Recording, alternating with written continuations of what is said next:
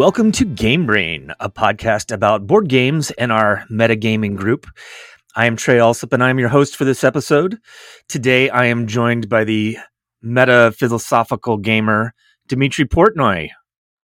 Welcome. Hello, everybody. Welcome to my meta world.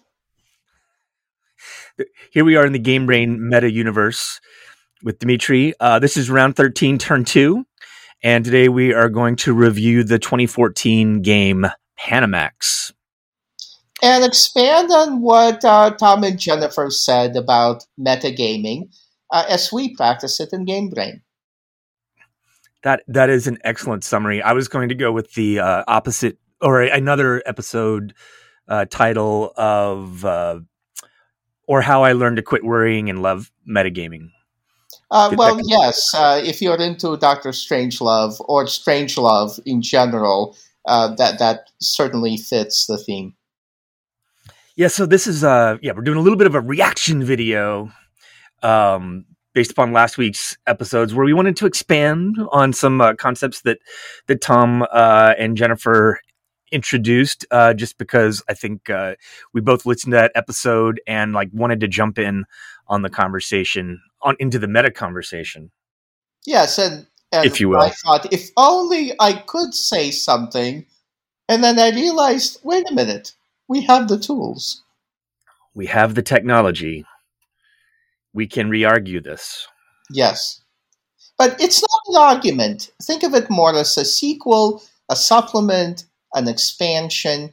Uh, Tom talked about metagaming as a purely PvP player versus player skills that one player can use to persuade another player to act in the first player's best interest. There's much more to it. In addition to that, Tom said everything right, but he left out quite a bit. You're saying you have thoughts on this, and we are we are going to get to that. We will how, first. But Trey, first, how do you feel? How do you feel about where we are? Uh, as a game group uh, now that we've been meeting for a couple months in person. Um, how do you feel about the world? How do you feel about what's happening around us? Um, I, am fine, Dimitri. I'm I'm happy to have our our game group and uh, the meals that we sometimes join each other for before sometimes, before game before game well. group when when uh, everything goes well. But no, yes, I value our all of our uh, our friendships and the uh, the you know the times that we can get together as friends. It's it's definitely great to be back, even as uh, things seem to tighten up again. I, as, I feel like I'm in the 29th mile of a marathon. You, you know where I've I've had my collapse. I've gotten my second wind. Everybody was cheering. The finishing line is in sight and I'm still running it. And I don't know where I am at this point. Have you um have you run a number of marathons, Dimitri? Is uh, that uh, I walked several marathons. pretty much every day you walk a marathon. Uh, uh, not quite as much. I, I, I, on average, I walk uh, a marathon every three days or so it's, yes, in case people don't know, Dimitri is a big is a big walker, and in in a city which is famous for people not walking within it, uh, Dimitri do, goes on very long walks over many different parts of the city. Yeah, and I, often I, call, will call you up and say, "Can you pick me up uh, in you know Brentwood?" That was terrible accent, but well, there's times where terrible accent, and uh, basically sometimes yes, uh, if uh, people want to see me uh, this moment, I- am very often out and away from my car. All right, are you are you ready, Dimitri? I'm not sure. I don't want to rush you, but are you oh, ready to, to re- are you ready to recap last night's um, game, game night? night? Yes, game absolutely. Night. Let, us roll the music. So for some reason, all of the uh, sound effects are looping now, so we were getting multiple multiple game nights there. All right, so what did what did we play last night, Dimitri? Uh, we played Panamax, uh, which is the game that we're going to review. we played Quest, uh, which is one of my games on the brain, which I'm going to be talking about.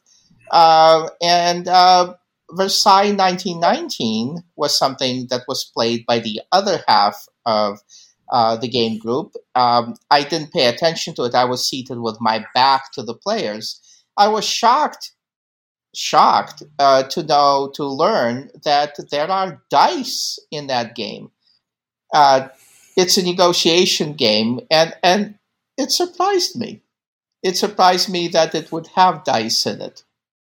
Trey, how do you feel? I, I know you, in general, you have uh, strong feelings about dice and random output, but do you have any specific feelings about dice in a in a historically themed non-war game, or I would even say an anti-war game, a peace game?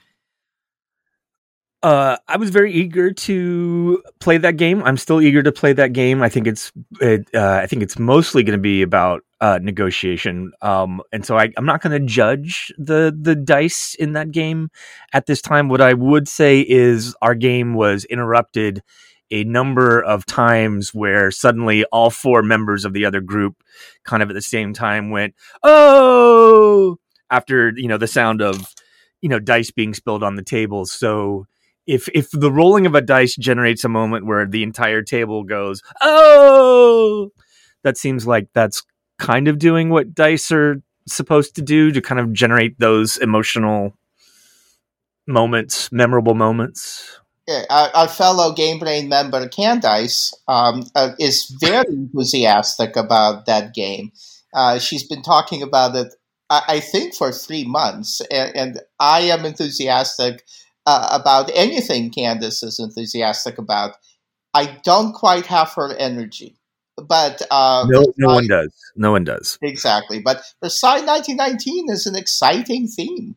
Uh, certainly, I've heard about Versailles 1919 for a long time. And it's my understanding that uh, that Tom won that game uh, with seven points. I thought he lost it. Wait, he Tom came in last, is what you're saying, with only seven points, and that the winning score was something like fifty by another player. Is that is that what you're saying? Well, un- unless we're t- playing estates where the winning score during last game night was zero, uh, with our friend David Gillison, uh, it, it's hard. It's hard to uh, know what a, a, a score of seven is. A score of seven is a pretty decent score in bus but judging from the color of Tom's uh, face, uh, and, and, and, and, the quality of his, uh, the tenor of his voice, I, mm. I, think he lost. And I think every. I'm sure it was because of the dice rolls. It, it had to be because of the dice rolls. Well, he did say that every one of them went against him. Like, like if he would win on anything but a six, a six would inevitably come up according to Tom. Yes, so th- I think this game was won. The game was won by Nick, and then we played Panamax, and um, I believe you won that game of Panamax, and, uh, and I you won the game of Panamax. Yes, surprise! I think you actually you stood up and actually said, "I won a game." I won a game last night. It was You're... the second game I won that night. Uh, technically, we won Quest. Uh, but technically, yes, we did. We did win Quest. Okay, so you're saying we're going to revisit Quest later, uh, so I, I should will, not. And you're welcome to jump in. All right, that sounds good. But yes, we had an excellent uh, game night last night. We went a little bit late because Panamax isn't the quickest game, but uh, we finished it and had a great time. So why don't we get to the news? Good evening, Mr. and Mrs. Norfolk, South American, all the ships and clippers at sea. Let's go to press. Fly. Okay, I believe we are a board gaming podcast, but we do have an item here that is a role playing note. Um, Magpie Games uh, is launched on Kickstarter an Avatar role playing game, and I think this is already breaking all kinds of records here. So just wanted to get that on people's. A lot of people are Avatar friends. This is the animated series, not the Jim Cameron thing, but uh, this is on Kickstarter, and I know I have a lot of friends signing up for this, and just bringing it to the attention of our extended gaming family here to go check out Avatar Legends, a role playing game by Magpie Games that's on Kickstarter right now. Um, we also had this weekend was the release of the new version of Descent from Fantasy Flight Games. Did you play? Have you played Descent before the older version, Dimitri? Uh, no, I don't think I have. So this is the kind of classic dungeon crawling game from Fantasy Flight um, that's been very popular, and I think it's had multiple versions of it before, or at least expansions. And what this version of Descent is, if I understand it correctly, is uh, we were talking about, I think, a couple weeks ago, Mansions of Madness, and like, why haven't more games used an app in order to run the game? Well, now Descent has an, an app to help uh, run the run the game, and that's part of what this new version of Descent is is doing is is that it's a, it's got a highly uh, detailed uh, app that helps you run the game and reveal content as you go through it. So we thought that would be a trend. It didn't seem to be taking off, but here it is with Descent. And so this is a big release from Fantasy Flight, and it went live this weekend. I want to do a little bit of philosophizing about both role playing games uh, and app based games. Uh, okay. And I, I, I, think that there's not a good fit with Game Brain uh, when we play either of those games, uh, even though Matt uh, and Alfred and Tom, of course, are huge fans of role playing games. And we enjoyed our plays of uh, Mansions of Madness.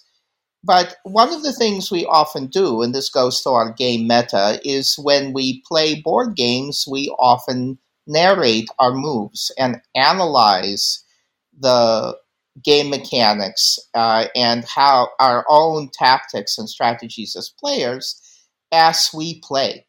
Uh, and when you're in character in a role playing game, or when you are listening to what an app is telling you, it's very hard to have that parallel conversation happening uh, above the board.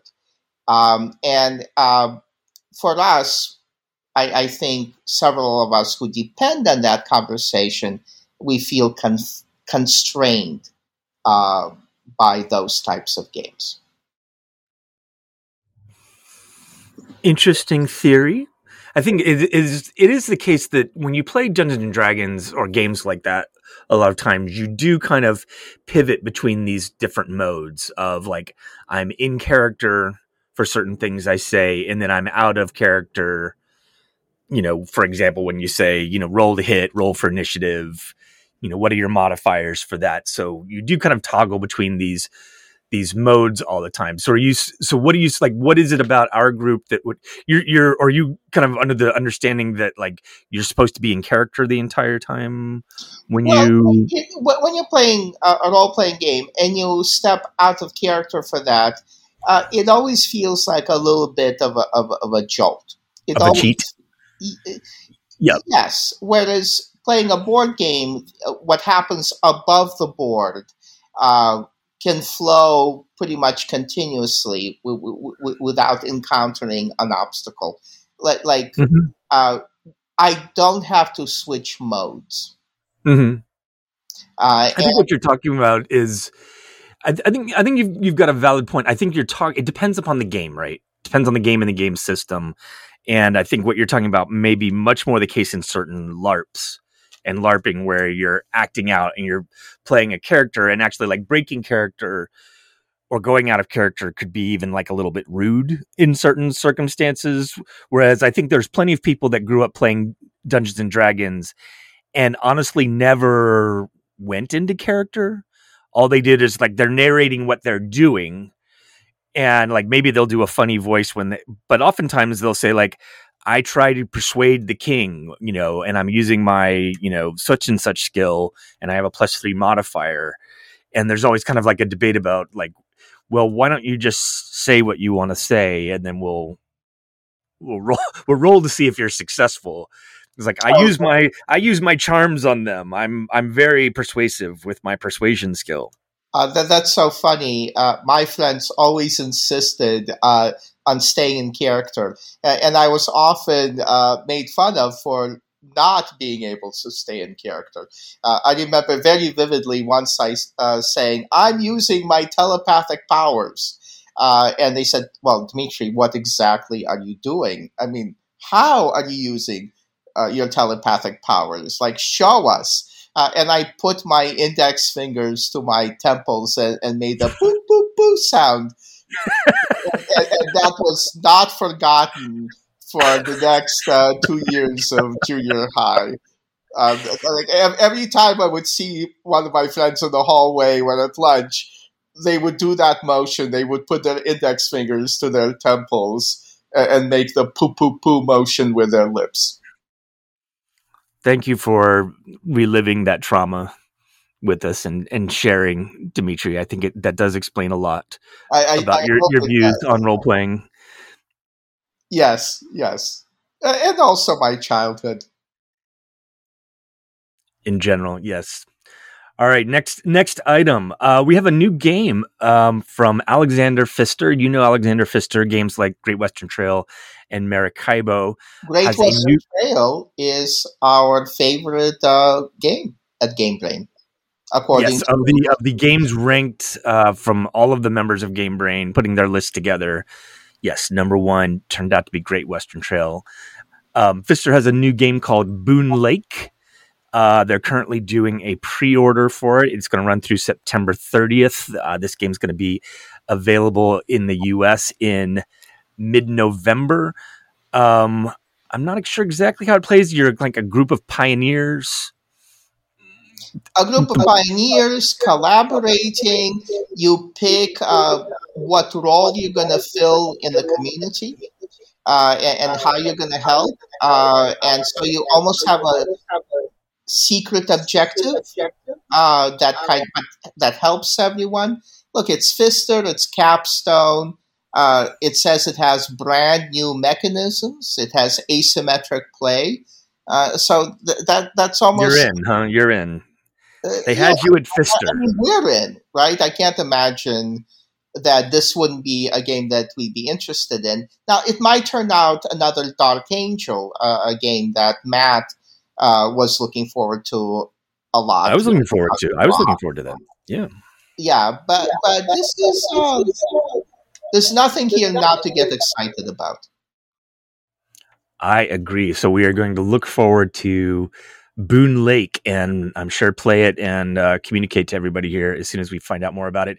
In other Pfister news, we just wanted to. Um, there is an expansion to Maracaibo that is coming soon called the Uprising, which I think is trying to address some of the criticisms of the you know the treatment of colonialism in the base game. We will see how that uh, goes, but in this one, the players are cast as indigenous people under colonial bondage who will work together to liberate the cities of their island from foreign rule. Uh, quote, in the cooperative scenario, they win when all locations are free, end quote, said said Alexander Pfister. So that's a quote from Pfister about the game. So we'll see, see how that see how that goes. Don't know. Uh, you have a thought? Uh, no, uh, I don't. Uh, I, I, mean, I, I, think of Algiers, that that that movie. Uh, that is very interesting. That takes place during the Algiers uh, uprising uh, against the French uh, in the '60s. I, in general, um, I I enjoy so many anti-colonialist books mm-hmm. and a bit of anti-colonialist theater. Uh, I don't know if a board game can be so politically um, directed. Uh, we we can. I, I, I don't know. I, I don't know what kind of whether the moral lessons that we learn from a board game uh, are under the artistic philosophical control of the designer. Okay, I see what you're saying at the at the end there. This sounds like a good topic for a member segment at some point. I think there, I think games definitely have politics, and messages whether they're intended or not. Uh, that's which is why like when you said at the end like what what the what the uh, designer intends and what people take away and the way that they use games those are completely separate things. But games can absolutely be propaganda. Uh, um, absolutely, but whether or not um, uh, they are separate things, uh, it's hard for me to see how a designer could del- intend everything that's in a game. Uh, because Mhm. unless the designer creates entirely new mechanisms and an entirely new theme uh, and a completely unique personal approach, uh, the game is going to have traces uh, and meanings uh, that, that that the designer did not personally, completely, fully shape. Uh, Mhm. And if the game is so unique that all the mechanisms and the theme are brand new, I think it would be very difficult for players to uh, absorb it. I, I think, or, or play it without having any specific touchstones. Now, others will say that about literature, of course, and theater and movies, because no book, no movie, no play uh, is completely unique and completely walled off from its influences. I think, though, um, and and this may be a personal opinion of mine, uh, that we are much more used to identifying those influences and identifying those transmitted meanings uh, in a book or a movie or a play because we're taught to do that in high school and college. We're taught to read and watch and listen critically. I don't think we're taught to play games critically simply because there's no such class. And yes, we can figure it out on our own, but we don't have any criticism to build on. We, we, we don't have like uh, essays uh, that we were forced to read as 12 year olds or 15 year olds or 20 year olds about playing games critically and why that's important. Yes, it is its own kind of propaganda, uh, but I think it is empowering.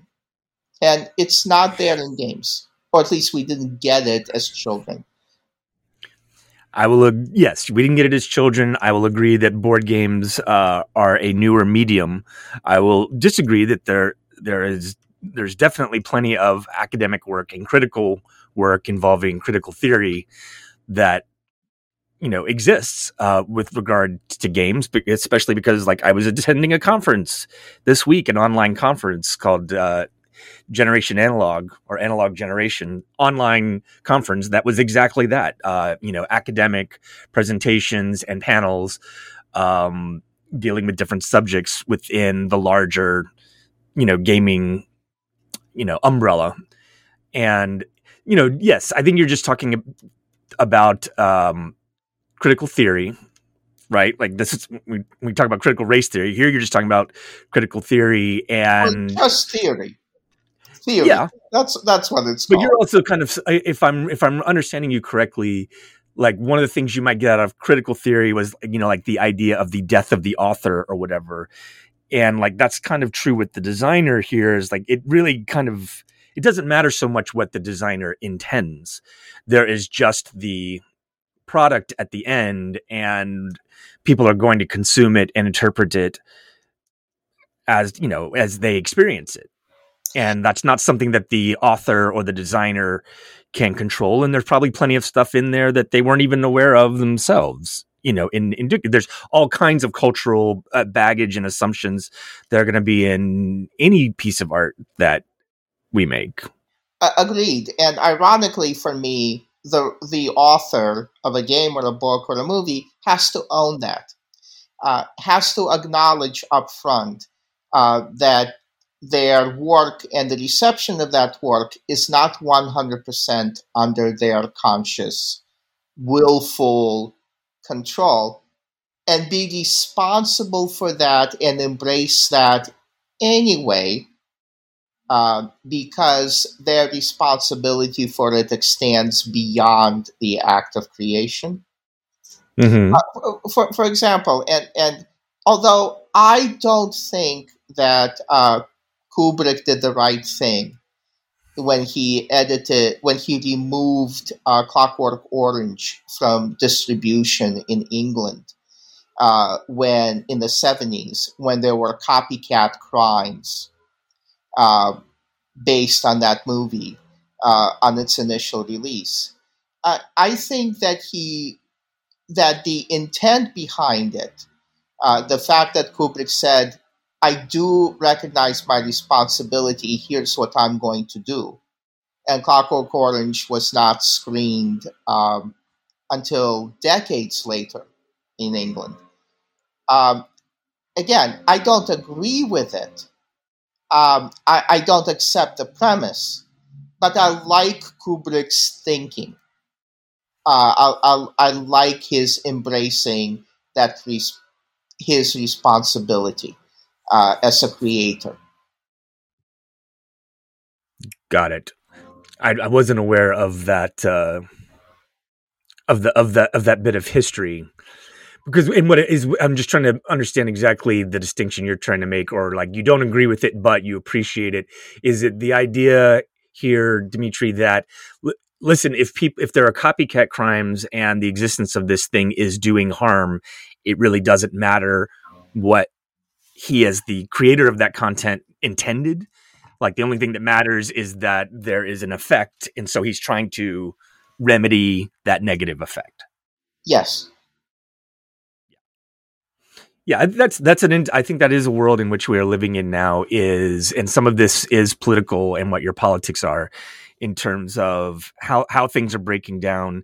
Of like, are we looking at the effects of things, and then some other people are still kind of clinging to intent as what matters when in judging an action. And, and I think that progressives are looking more and more on to the effect of things, and I think like especially at the Supreme Court level, they're still very, very concerned about intent, you know, in terms of, you know, did were you frightened when you fired that gun? Okay, well then it's all right, you know, because your intent was to protect yourself. That that kind that kind of thing. I feel like we're having this major divide culturally between intent and effect or impact would be a better word. You're the lawyer. You would you would know this stuff better than I would. Uh, the way I would characterize the other side is that they feel that if you have good intent, uh, then you can escape responsibility. Uh, would they put it that way, Dimitri? I would put it that way. And, you would put it that way. I'm putting it that way now. You're putting it that way right now. now let's lay it aside and talk about our next. You want to talk about some board games? Yes. Okay. In, in other news, uh, Spielworxx has announced uh, Pilgrim, Piety and Penitent, Penitence. This is designed by Nick Case. It has art by Harald Lieske. Um, and this is a game, it's for two to four players in which you are like an abbot or an abbess of your own abbey in the 14th century. Dimitri, you had thoughts about this game? Well, I love the theme. Um, I studied medieval literature in college. Chaucer, uh, the author of The Parliament of Birds, the anonymous author of Sir Gawain, and Cleanliness and Patience, and my favorite uh, poem in English, my favorite piece of writing in English, The Pearl. Um, I love mm-hmm. Connie Willis's Doomsday Book. I love the Cloisters Museum in New York. So I love it. I I love monks and abbots and clerks uh, in the Middle Ages. Uh, and I even really love the Mancala mechanism that this game employs. Uh, uh, I, I, I, I, find it very captivating. Um, but I look at the board and it's just hexes. Hexes again. And we've had a number of hex games come out recently. Yeah. I've never liked them.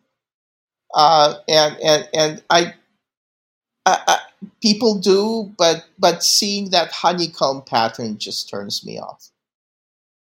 Uh, unfortunately. That yeah, no, that'd be another another good thing that's a possible discussion is I kind of I kind of have a similar reaction myself where there is something inside Well, like I have a bias against hexes as well, maybe not as strong as yours. I also kind of like when I see grids, often I find like grids not that interesting. Like there's reasons for hexes. You're trying to do some kind of fair movement, especially when it comes to or balance things. Like you often have to when you you're kind of taking space and you're quantifying it um, by applying, you know, this kind of strict mathematical geography to the world. But um, yeah, I don't love hexes either. It never, and I never feel better you know necessarily lo- looking at hexes. But um this game looks interesting and i i feel like all the Spielworxx games i've been playing recently uh, have i've liked. They've all been really really solid. I'm not sure there's any that i've love love love but i'll play i'll pretty much play anything that Spielworxx puts out and this one doesn't look as drab like there's almost an intentional drabness to a lot of Spielworxx titles and this one just looking at pictures here guys uh or it's listeners, brightly colored it's brightly colored. All right. Uh, also, kind of get, getting this on people's radar, I think uh, Jamey Stegmaier is releasing Rolling Realms, which is a roll and write game that he developed during the pandemic for playing, you know, games over social media like Facebook Live or, or Zoom and uh, I think this is actually going to become commercially available very soon. If you want to find out more about this, uh, Jamey has a design diary on his website at uh, Stonemaier Games, and we will have the link for that in the show notes. Are you are you eager for a roll and write, Dimitri? Uh, Matt brought some roll and write games in. Um, there was like a two month period where that was our like lighter game before uh, the heavier game of the evening. Uh, I don't understand their appeal personally. To me, it feels like a combination Yahtzee and bookkeeping. Um, and, and and I I I mean, if you enjoy it, I, I don't enjoy Sudoku. There, there are a lot of things that um, I, I Sudoku's at least one player. I think part of the appeal of roll and writes is you can kind of play any number simultaneously. Uh, yes, uh, and and I I'm the wrong person to consult. Yeah, uh, yeah, I can talk about my own apathy at length, uh, and I will stop. fair enough. Yeah, I, I, think it's fair to say that like roll and writes are not exactly in the in the game brain wheelhouse. If we're going to get together, we probably want to play something a little meteor, but this might be perfect for you know the the kind of the medium that J- and and I really like the idea of of people and and a lot of it happened also of people that were designing for the constraints that we were all living with during the pandemic and doing games that can be played you know online you know when you're when you're not in person together so um so we will see um weather machine is the next game from uh, Vital Lacerda. Who? Probably Vital. What did we decide? It's the correct pronunciation of his first name. I think it's Vital. Uh, Vital Lacerda. Okay. I don't think that diphthong exists in Italian or Portuguese, but I could be wrong. I, w- I stand corrected. Weather Machine, though, uh, this will be coming to Kickstarter in the fourth quarter of this year. We're looking at some images here. It's a game for one to four players, and you take on the role of scientist teaming up with the mad scientist Professor Lativ. I don't know, did I pronounce that right? To manipulate the extreme weather called by Lativ's flawed weather machine. So you manage your own laboratories, research various types of weather, build bots, acquire chemicals, and increase the size of your workshops to store resources and build prototypes to make breakthroughs that will hopefully fix extreme weather forever. And this the artist on this game is Ian O'Toole. Of course, it is. Yes. Uh, so for me, what's interesting about this game um, is that it continues the trend of Lacerda, who started out uh, doing really grounded, reality based, even historically based games like Lisboa, Kanban, um, and, and, The Gallerist, and has moved. Yeah. Yes, Vinhos. And, and, and like heavy research, uh, really gritty um, in terms of their factuality, and, and, has moved more into fanciful themes uh, like the getaway plan or the escape plan, and on Mars, and now this. Uh, for me, that's interesting. I, I, I think in our group, I'm one of the people who's more uh, moved and, and who's more influenced by theme. Uh, one of the half or maybe one and a half things that Tom and I have in common is our dislike of fantasy themes mm-hmm. uh, and preference for realism and science fiction. And I wonder why, what is moving Lacerda to do this, uh, whether the impetus comes from his creative urge uh, as, as a maker of games, uh, whether it's something that his publisher is encouraging, whether he's reading the public uh, and, and what, wanting to have games that are more accessible and approachable, and he feels that these brighter, more narrative themes uh, uh, will will will make it easier for uh, players to understand the rules and to play them. Uh, I think it's significant because it's a trend and it's a switch up. Uh, what do you think about it, Trey? Because you're a game designer, uh, and and how does theme work into the process, or how does for for you and, and for others? Yeah, my my personal bias on this is that I'm concerned. I think the game looks really interesting and it has lots of nice little bits uh, that look expertly designed and are very colorful, and that's all very exciting to me. I I think kind of what you're saying is like I like a theme that is going to tell a story, and probably it's something that we have some frame of reference for. So my concern for a game like this is that it's going to be Trismegistus. Yes. I don't think I've I've ever really enjoyed a game that's like a mad scientist game or an alchemy game because they often feel like, well, I'm, Arbitrary. you know, I'm, what's that? Arbitrary arbitrary and also like I find it harder to understand these games because I can't like apply an outside narrative to it to help in my understanding and so it just in some ways like it, it reveals the underlying mechanisms in a way that can be ugly where you realize oh I'm just trading you know unit A's into unit B's so that I can score you know then convert those into con- things that I'm going to turn into a contract that's going to score me points, and it just becomes kind of like weird conversion games that don't actually model anything. Because yes, I'm very big on games that model some kind of narrative, whether that narrative is reality or not. And I don't know. Yeah, and so I'm suspicious of a narrative that's about a, a mad scientist and weird weather machines, um, because I, I'm like, what meaning am I going to get from?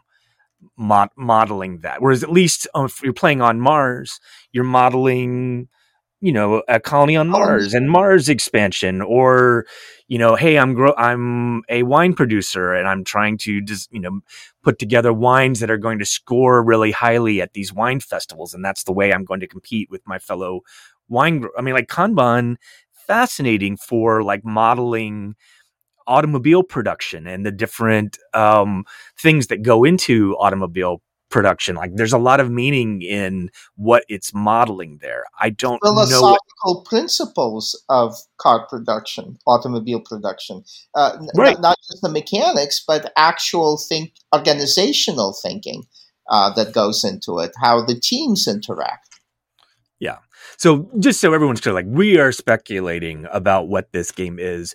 We're, we will obviously uh, play it, but yes, my initial reaction is I'm not exactly thrilled, and and I am suspicious of just like whole cloth make em ups. Because I imagine you kind of feel like I, as a designer, it's like it gives me freedom to do anything but that's probably not a good thing. A lot of the constraints of like trying to model something that really, you know, that has some narrative meaning, like that's a good constraint.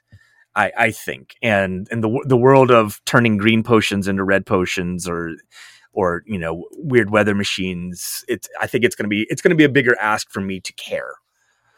Uh, and uh, if I may throw in the plug, uh, Trey, the game that you mentioned, Trismegistus, uh, is a game that you reviewed with Jake and Tom on an earlier episode of Game Brain, and I think that is one of our peaks. Uh, and I encourage everyone to listen to that episode and specifically that review. It really taught me a lot of, about your perspective and what's important in games in general. Thank you. I think the the the downside sometimes of like I don't like doing reviews like Trismegistus because I like us to be championing games and saying to our listeners, "Hey, we think this is great," and we're and we're kind of sticking it in your face of like, "Please check this out. We think this is this is wonderful." Like today's review of Pandemic, for example. Uh, I don't I don't like it when some people are saying not Pandemic, uh, Penimex, excuse me. Thank you. Um, I don't like being in the position, especially because I think a, a number of people did enjoy Trismegistus, and I don't like slamming the brakes on something where other people are having fun. If people are having fun playing a game, they're having fun playing a game. Uh, it wasn't for me. All right, so um, there have more details are coming out about a future Uwe Rosenberg game called Tulpenfieber. Fiber? You th- I'm bad again. Hor- I apologize for my pronunciation. This is a game about tulips, planting tulips and laying them out in patterns. And I'm seeing dice. I'm seeing an Uwe Rosenberg game with dice. So I'm very happy to hear about new games from Lacerda and Rosenberg. Rosenberg announced his retirement, and I'm so glad to see that maybe he's the Stephen King uh, uh, of of of uh, game designers. Stephen King announced his retirement several times, and he just came out with a book this week, a big fat 600 page novel. Uh, I do want to say that if it's about Dutch tulips, unless it's a game where everybody loses, uh, I don't think it's uh, accurate or realistic. We'll expand on for for our listeners what you're referring to with with retirement. I thought he announced his retirement. Am I wrong? That, that No, I think I think you're right. I, I thought he announced that he was done with making the the kind of quote unquote big box games. Oh, okay. Uh, I, I we'll we'll check we'll, we'll check that. We, we- we- was this in the context of like Hallertau that Hallertau would be the last of his yes. big games? But I don't. yes. I'm not. I'm not. Sh- I'm not sure about that. But um, you know, it's a Uwe Rosenberg game. There has been a big difference between yeah, the kind of big box games that Rosenberg releases that I'm always eager to try, and then you know he's still released a lot of kind of like smaller games. He has a ton of games that are like exploring the whole polyomino theme, and I haven't played other than Patchwork. I haven't played many of those because that's not really what I want to do. But that's fine. I, you know, uh, it's clear kind of like which, which of his games are for which audiences. I don't. Sure. so like when Jennifer last week, I'm just remembering this from her episode where she kind of threw out there that Havre was her least favorite Uwe Rosenberg game. I was kind of like, I don't believe that that's true. You may not like Havre, but you know, has anybody? Almost no one has played all of his games. I think he has like 56 different games. There's, I'm sure there are games that even Jennifer has not played, but you know, she she maybe she'll come on and say, "Yes, Trey, I've actually played every single Uwe Rosenberg game, and I'm ready to discuss all of them, and I will I will stand corrected." Uh, if listeners want an alternative take on Le Havre to Jennifer's, we reviewed Le Havre on an episode. Uh, you, me, Paul, and Matt. So uh, Right, but that wouldn't be yes, that wouldn't be Jennifer's perspective no, no. On it. But yeah, she can she could communicated her feelings in, in in the last in the last episode of the thing of the uh, of the podcast. Um, we also saw there is a new game coming out called Dune Betrayal, and the reason this especially like I love Dune, but also this is from Don Eskridge, who was the designer of the Resistance, and since we love Avalon, the Resistance. Avalon so much, this is bound to get uh, our attention. It's for four to eight players. That sounds right. Uh, social deduction game. Uh, in Dune Betrayal, players take on the identity of one of the iconic characters of Dune, each representing a distinct role within the factions vying for control amid the sands of Dune.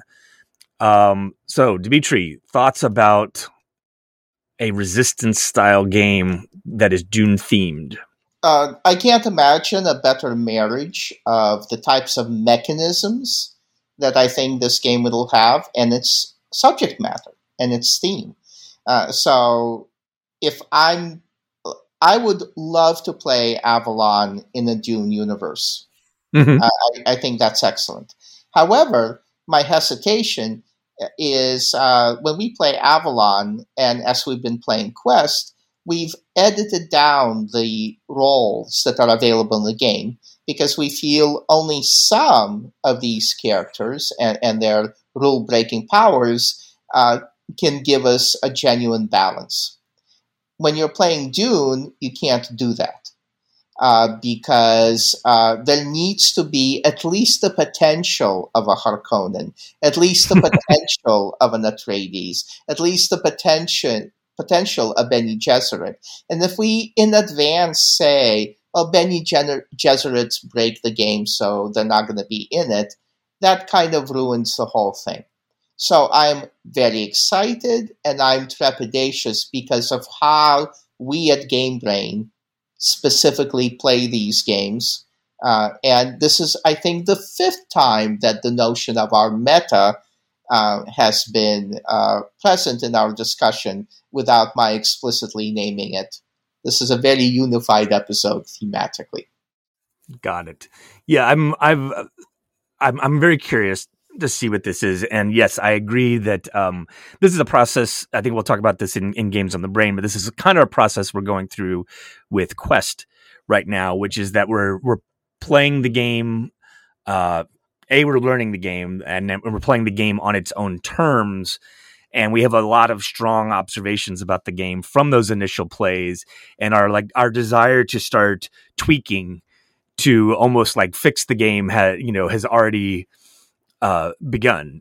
And Well, not, not fix it, but figure out if there is a combination uh, of the player powers that works for us. right, Um, uh, I'll have more to say about it uh, in my games on the brain segment. well, I think it is that's a perfect segue then to our games on the brain segment itself.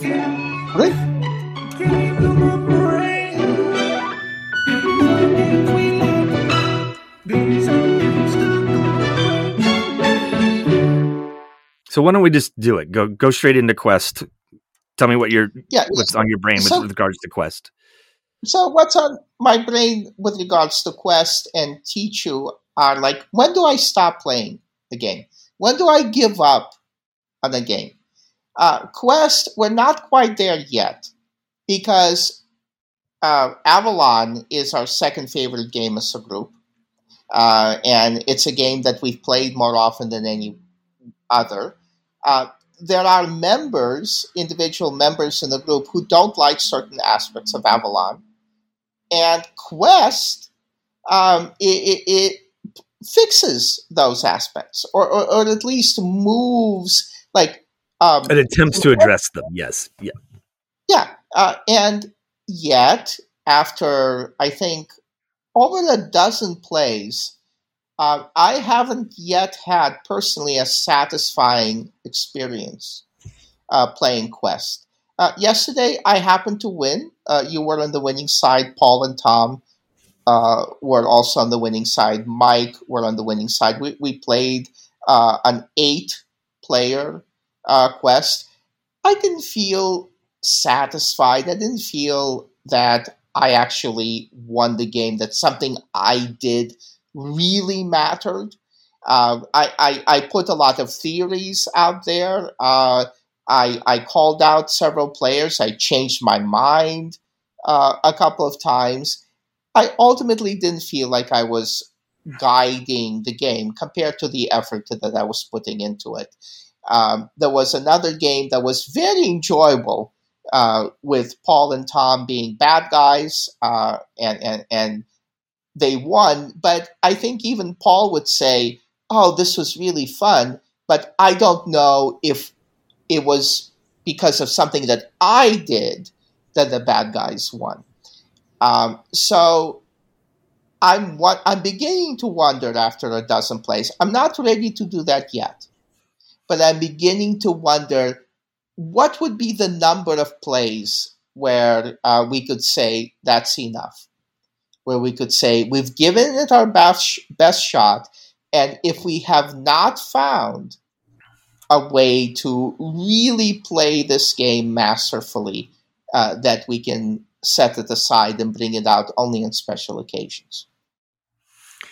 Yeah, and it's a good point that like we're giving it a lot of chance, right? Because we're we've been so invested in Avalon, like the idea of a quicker or even just a different Avalon that's going to capture a lot of the same magic, I think is really appealing to us. And so I think we're going to invest a lot of energy and emotion to trying to make that work. I think I'm in a similar headspace to you where I, am certainly starting to have my doubts. We have a lot of interactions which I'm enjoying that, you know, where it feels like Avalon, it feels like a number of the the similar beats.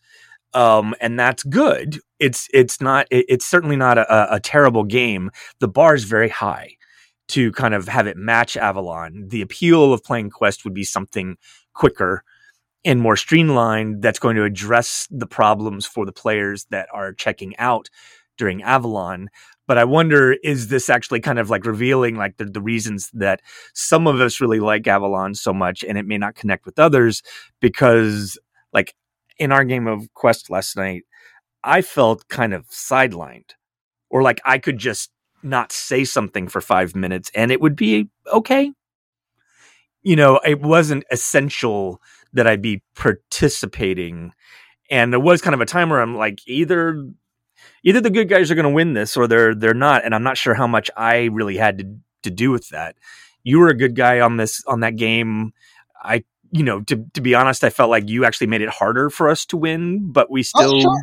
still did, and like that's that's one of the um like that's actually an interesting thing about these games is a lot of times you know your your best efforts as a player can be counterproductive. It doesn't mean you necessarily played poorly. It just kind of worked out that way. We advance theories you explore them.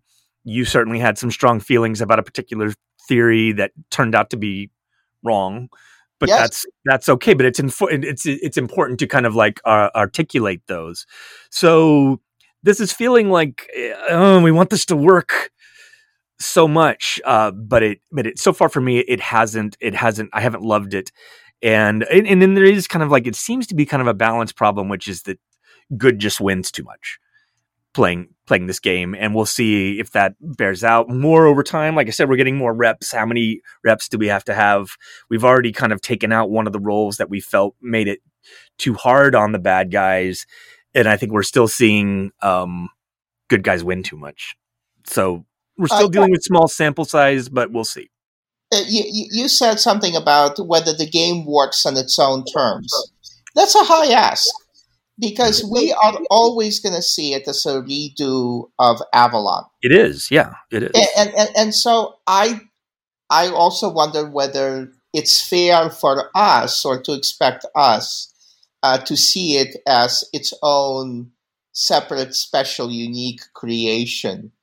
Uh, because I'm bringing all of my Avalon expectations to it and trying to check off the boxes. Will it meet this, this, and this? And I'm not looking for it to be 100% of the, you know, give me 100% of the feels and thoughts of Avalon, but I yeah. want a significant uh, percentage we don't want it to be Avalon. Like we, I think we want it to be its own thing. Like it, being the same as Avalon would not be good. We want it to be something different. And so both we want like yes, there's a meta in our in our Avalon. Or like we've played this game and we have certain things that we think we believe about you know how the, to play the game correctly And so part of the appeal of Quest is to blow up that meta and have to create a new one because of a different rule set and different incentives. You know, some of the ways you play Avalon where like you're always representing yourself as basic blue, you know, that that's a belief that we have about uh, you know, core Avalon. Like that doesn't apply here. Or it may not apply here. We have to kind of reinvent the wheel a little bit in terms of our, our social dynamics. And that's actually really appealing. It at least uh at least to me. Let's circle back to the your original point though was like when do we quit these games? Um and I just I'll circle back around to you know Theory of Fun by by Raph Koster. And and if if I understand that book correctly his central theory is like we we play games to learn. And when we feel like we have nothing to learn from a game anymore we put it aside. And the question with quest is kind of like, is there something to be learned here? And I we may be reaching a point where we kind of figure out, oh, there's not as much here to learn as we think, and if it does have some lessons, we've learned them. That would be that would be the end if that's if that turns out to be the case. Or are we still intrigued to explore this new space that is giving us some, you know, new things to learn every time we play it? Because that's the way Avalon, uh, Avalon. Part of the th- reason it's such a great game with us is it felt like it always had new ways to surprise us with new, new like wrinkles on the game that emerge. You know, even after multiple hundreds of plays, it could still surprise us at times. Uh, the other game on my brain is Tichu, my favorite game. I started playing it online on BGA after holding out for several months and I've stopped. Uh, I, I have stopped. Uh, um, I'm I'm going to keep myself from playing it again, um, like I did with um, uh, that Tetris, like I did with Collapse. I found myself playing those games compulsively, and I just quit them. Uh, mm-hmm. and Tichu, I quit playing Tichu on BGA after two nudges by BGA itself. Um, uh, after I earned uh, the uh, Tichu Addict badge.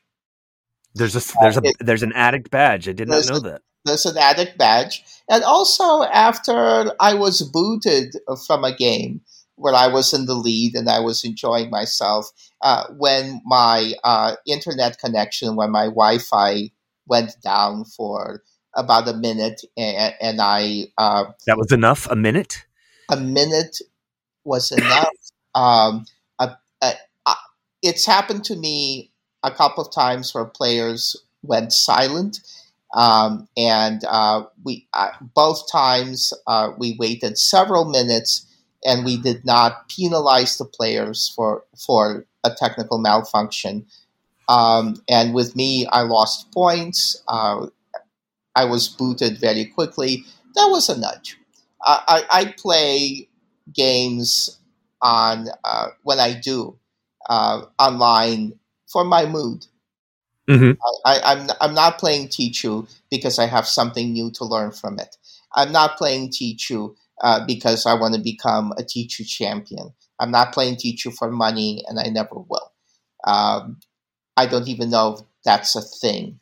Uh, so I'm only playing Tichu to improve my mental state to to make myself happy. And if I'm going to be frustrated, uh, I'd rather not do it. Yeah, your your point about kind of like uh, games that you've played too much or, or, or you've played addictively that that points out the kind of strange very narrow window of games that stick around for me because you know there's plenty of games that you that I try out that just don't grab me enough to play them multiple times. This is especially true of like video games and other games that I can play on my computer. And I'll go and check them out and kind of learn what they're about, but often don't stick with them long at all. Decide it's not for me, move on. Didn't interest me enough. There's another side to that though, which is there are games that I start playing them and recognize, oh, I really like this game. I really, really, really like this game. This is a dangerous game. And that's like, for example, that's what happened with me when Overwatch launched and I think I played Overwatch for two weeks and then just deleted it from my computer because like this can't stick around because I could easily fall into the Overwatch hole of just of playing, you know, 12 hours a day and getting and not having a whole life at all. And so that's a choice I make of like, oh, this was this is way too good. This has got to go because it can be so destructive on the on the rest of my life. So there's a this narrow window in between of games that I like enough that I want to play occasionally and continue to play to present challenges to me without completely sucking me into a you know a black hole of of, of play. And this is why board games are so great with regards to that kind of understanding, because the social structure of them mm-hmm. uh, means you you can't get you can't mainline a board game. You have to get people together. You have to choose. You have to have consensus about what what you're going to play. Uh, it's like social drinking, and I know people can get uh, can become alcoholic even if they only drink socially but uh, there are structural things uh, in a social gaming uh, that that prevent you from becoming compulsive about it. Yeah, I'm I'm nodding I'm nodding my head to what you're saying. Um, one other thing on my brain, I think I referenced it earlier. I um, attended the Generation Analog online game studies conference this week, and I just wanted, I had a great time. I wanted to throw out a thank you to Evan Torner, Aaron Trammell, and Shelly Jones, who were uh, the hosts of the podcast and moderated all of the different uh, sessions. Um, we had there was a bunch of different great subjects, both for like studying games and ma- and making games. Heard from twenty or thirty different designers and academics. Uh, I think they're going to make some of their content online on YouTube. Uh, when that happens, we will share that uh, at Game Brain. I really, I also especially wanted to point out for our audience, there were a lot of great presentations, but ones that would be, I think, especially um, valuable to game brainers is there were there were keynotes by both um, Scott Nicholson, who is kind of an expert. You know, he's an academic, but also game designer who's an expert on um, uh, escape rooms and and kind of like some of the bigger design issues that go into escape rooms and applying that to educational games, which was important to me. And then there was another keynote from Elizabeth Hargrave, who um, just did a great, great presentation that's really important uh, um, when it becomes available. And she was specifically looking at uh, demographics within the hobby, within the hobby of board gaming and the industry of of board gaming, and exploring solutions for making games and our hobby more inclusive and opening it up to a more diverse audience. You know, both in terms, just in terms of like how do you actually go about doing that, and also just like how do we measure these things? It's very hard to actually extract good data about who's playing what games um, and it's like maybe easier to like look at you know publishers and companies and look at their workforce but um i think she's doing a lot of good work as you know she, she clearly she's got an academic perspective on this but she's a designer and she's looking at our industry and saying and trying to measure what's actually going on here and how do we make change and i thought that was really uh, an important um, idea and she's asking questions that don't have good answers for how, how do you go about making change in our in our hobby and in the industry to just bring in more people so we will make that available when it becomes available on, on youtube all right well why don't we get to our review of panamax do we have right. time for a review Have we been going long? this, this, hopefully, this is not one of those episodes, but this might be uh, one of those episodes. All right, well, today we are talking about Panamax, uh, released in 2014. This is a game for two to four players. Um, BGG has it as best at four. I think I would recommend that you only play this game at four. Um, it has a it says 100 minute playing time. That sounds about right. Maybe a little short. Um, it is designed by Gil d'Orey, Nuno Bizarro Sentieiro, and Paulo Soledade. Uh, these are Portuguese designers, I believe, and the artists are Filipe Alves and Gil d'Orey himself. Also, uh, this game has a BGG weight of 3.75. We had a little discussion. You thought that was correct? I, I Very accurate. exactly right. Uh, as uh, at least for me, uh, if somebody that's actually the score I had in mind be, before I, I, I checked it. which means that it, it's actually pretty pretty heavy without being super heavy. It's not an 18xx, but it has some of those elements, um, and maybe a little bit heavier than our average game brain wheelhouse type type type of type of game. All right, so Panamax. although when we sit down and say, okay, we're gonna play a heavy, challenging game, um, this is kind of what we mean. Panamax, Yeah, for challenging. Barrage, Yeah, yeah. So Panamax, the title of the game is Panamax. Yes, it is about the Panama Panama Canal. Uh, Panamax is a term for the largest ship that can actually fit in the Panama Canal. So it's a giant ship with very little room on either side of it if it travels through the Panama Canal. Um, when you were playing this game, our role in the game, Dimitri, is what? Like we're shipping magnates, and We're we companies. Uh, uh, we, we're basically transporting goods through the canal, uh, and the game actually encourages us to do that. Um, if we uh, keep goods in a warehouse, or if we fulfill a contract but don't load the goods uh, onto a ship, uh, or um, if we keep the ship on one or the other side of the canal, we have to pay huge tariffs, taxes, costs for keeping the goods there. But the moment we start moving the goods, uh, we actually save money because even if the good is in a lock, or especially if the good is in a lake on a ship, uh, we pay much less uh, maintenance costs. So, uh, if I may launch into it, it's kind of like a negative track building game. In a game like Age of Steam in 18xx, when we build tracks, we spend money. But here, we spend a lot of money if we don't deliver, if we don't pick up. And the moment we do, our expenses drop, which to me is very interesting and very thematic, a kind of a mirror image of a regular uh, uh, pick up and drop off uh, delivery system.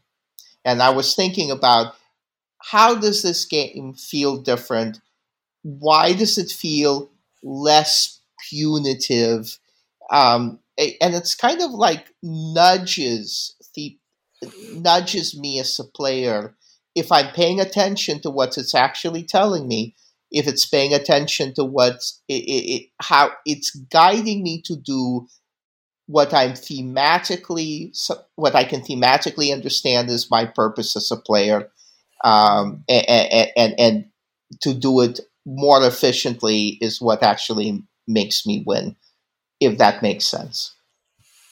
Yeah, it, it does. It does make sense. So, um, yeah, on a simple level, you're yes, you're doing the thing that the game kind of promises. You are a shipping company, and so you're delivering goods on your ships from you know through the canal. And the canal operates kind of east to west and west to east. So you're you're you're delivering from Atlantic markets to the Pacific markets and from Pacific markets to the Atlantic market. So there's kind of a neat cycle thing going on there. I did say shipping magnate because yes, we're running a company, but this is one of those games where running the company is you are not the company, you're the guy running the company and it makes a distinction between you know the company's money and your personal money. And there is a stock aspect of this game where you can purchase stocks of other people's companies um, for some very good reasons sometimes. But it does model the act of shipping goods in in a modern in, in a modern market economy world uh, kind of thing. And a lot of the game is devoted towards like the rules of actually moving this freight and it and I think this is actually quite elegant. Like one of the things that it, it, it's a little bit of a tough teach this game, but it also has uh, some, some really nice simplicities, which is like on your turn, you're going to do one thing. You're going to pick up a die and then take the action associated with the die. And the two choices of that are are just one of two things. You're either getting essentially like moves in order to move your ships through through the can- lakes and canals of the Panama Canal, or you're taking a contract and loading goods onto your ships. Like those are the two things you're deciding to do. And every time you take one of these dice and and pick it up, like that's your entire round. You're going to do this four times in a round in a round for a total of 12 times in the entire game. So you only get 12 turns in this entire game, but that's still um, quite quite a lot. But you know, at the actual core of the game is something pretty simple. You're either kind of like b- taking on obligations to move goods and being rewarded for that, or you're moving the goods themselves. And that's where it also gets really interesting because of the nature of the canal. You form these weird, interesting alliances temporarily with other players because once ships and goods go into a lock, someone comes in behind you, they have to push you along. So and there's it doesn't cost you anything to move your ship through the lock, but it doesn't cost the other player any extra uh, to move your ship, ship through it. So there's a lot of free movement, which means there's a lot of opportunity for cooptation, uh, cooperation within competition. Uh, and you can form alliances. Uh, although we didn't tend to do that in our current plays, when we played the game when it initially came out, there were a lot of I'll push you through this Mhm. lock in this direction if you do the same for me in the opposite direction.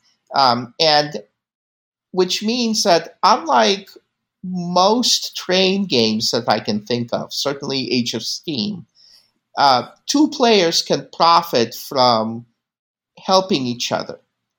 Uh, and, and- well, a specific way they can do that is well. oh, Here's a, here's one difference: is like in Panamax, your goods can go on other people's ships. yes, So you, in, in addition to kind of like making deals, it's often the case that a particular ship will be carrying Dimitri's goods and my goods, and so we are both incentivized for this ship to reach its destination because we will both be rewarded. So that's like an example of a little mini alliance that forms on a ship by ship basis. That's right. I can even be a cuckoo and sneak in and drop a good onto an empty space of a ship that you were hoping to load, and, kind of uh, piggyback off of of, off of your uh, action. But if I if my good is much more valuable than yours, by the way, those goods are represented by dice, and the number of pips is the value of the good when it's delivered. Um, then you will be disincentivized to move it along, and I would have to push your ship with your uh, good on it and mine. Uh, so uh, these are very interesting um, um, uh, calculations that you make, eh, but they don't feel punitive for me. They don't. They don't feel oppressive, and there it there always feels to me like there's something I can do. Uh, maybe my scheme will get frustrated. Maybe the contract that I really want is not available at the moment.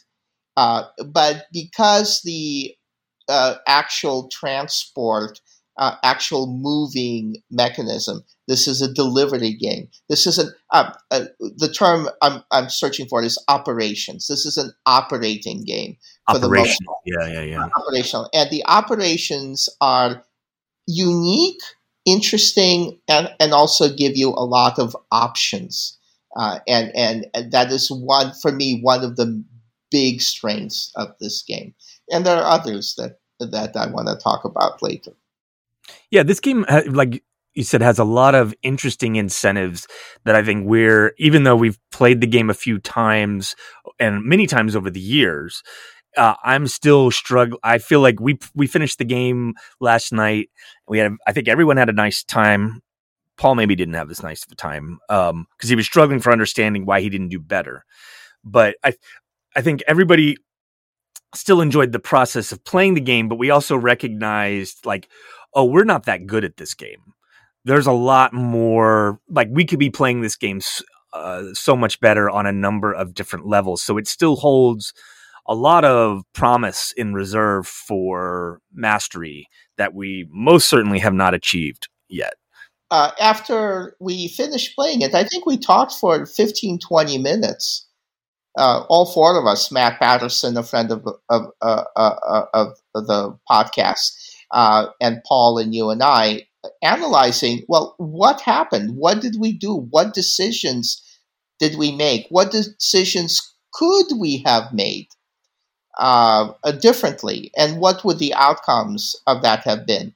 Uh, Paul had a magnificent first uh, round, uh, and I had a disastrous first round. Uh, uh, but you thought, you thought you had a disastrous first round.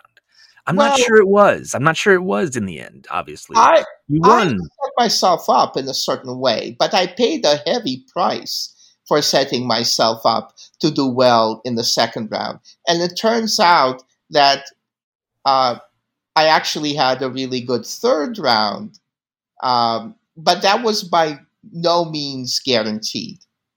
Um, I, I, want to talk a little bit about the action selection, which is so important. When you mm-hmm. take cubes, um, it's so simple. It's uh, like technically it's simple and it's intuitive. And I like how, in so many instances, like this action selection mechanism, the game actually goes one step beyond what might be expected of it. For example, uh, if the game designer were just being, what can I do here? that could have been a worker placement action selection, right? We we could mm-hmm. have just been given four workers each, uh, and and and, and uh, because every one of us would have has four turns in the round, we could have placed them there, but using dice that are picked up gives variability. Uh, gives novelty in every turn because depending on how the dice are rolled, certain actions become much more available than others um, in an unpredictable way, but this is input randomness. That's good. And, and again, it's like avoiding uh, worker placement to give something just a little more novel, a little with a little bit of gleam on it, a little bit more variability, a little bit more interest and there's so many ways uh, in which this game does this. Uh, has little unique um, uh, things that that uh, I haven't seen uh, in other games uh, of this type. Goes one step further and a little bit more polish than, than other examples of the genre. No, I think it's a good point you made. Um, I think there's good reasons this isn't a worker placement game, and I think it's because it's it is successfully modeling, you know, you being you running a shipping company. You're a shipping magnate, and so you're choosing the action you're going to take. And the action you're going to take, hey, surprise, surprise! In a shipping game, you know, half of your choices are ship or move boats, and half of your actions are, you know, fulfill, you know, take and fulfill contracts and load boats you know, like so. Yeah, I don't know how it would work with worker placement. I'm not a German family, you know, going out and collecting wood and planting grain. I'm making core decisions for my business, uh, and I think ultimately we figured out that like this game is does fall into the category of those kind of like 18xx light games that have a stock component that's that's a very accessible level of st- stock component because like it, the the company does pay out dividends and your personal wealth at the end is the thing that matters. And so managing this company well is important, but what's more important is that you're managing the company so that it's paying you and giving you the cash you need to buy more stock. And I think ultimately like that's where you succeeded as a player last night is that you had a you were able to have a huge final round where your company paid out to you a lot of money personally at the end, and then you get paid for the value of the stocks in your company at the end of the game as well. And so you ended up having the best managed company in the end. So your victory felt narratively appropriate. Uh, yes, uh, and, and uh, in fact, we figured out that you could have bought a share of my stock and tightened the game significantly, and, and possibly even have won. Um, and and uh, what what's interesting to me is um, in its stock manipulation and and, and, and, and company manipulation. This game's this game reminds me of other 18xx light games like Tokyo Metro uh, and and uh, mm. the, the city of big shoulders. Yeah, but exactly. It preceded, them. it preceded those games uh, in terms of its release date, and here I feel it functions already. It functions really, really well. For me, uh, th- there's certain details about gameplay that we're we're not going into right now, like uh, the achievement track of uh, every time you fulfill a contract, but before you actually ship the goods, you you you can put uh, the token with the flag of the nation whose goods you're shipping: Western U.S., Eastern U.S., China, European Union. Uh, on an achievement track, and that lets you uh, take an additional action like buying stock or moving your ship uh, or uh, improving one of your dice. Um, you can uh, push along uh, various militaries of the countries that you have a contractual relationship with um, for money that you put in your personal pocket. There's a train that goes across the isthmus that allows you to deliver one good. Um, and and if you do, you can have your choice of uh, one of the country tokens. Uh, and all it, smart play, uh, uh also executive actions that let you boost your stock value, etc. Um, yeah, there's some fl- action flexibility. Yeah, yeah.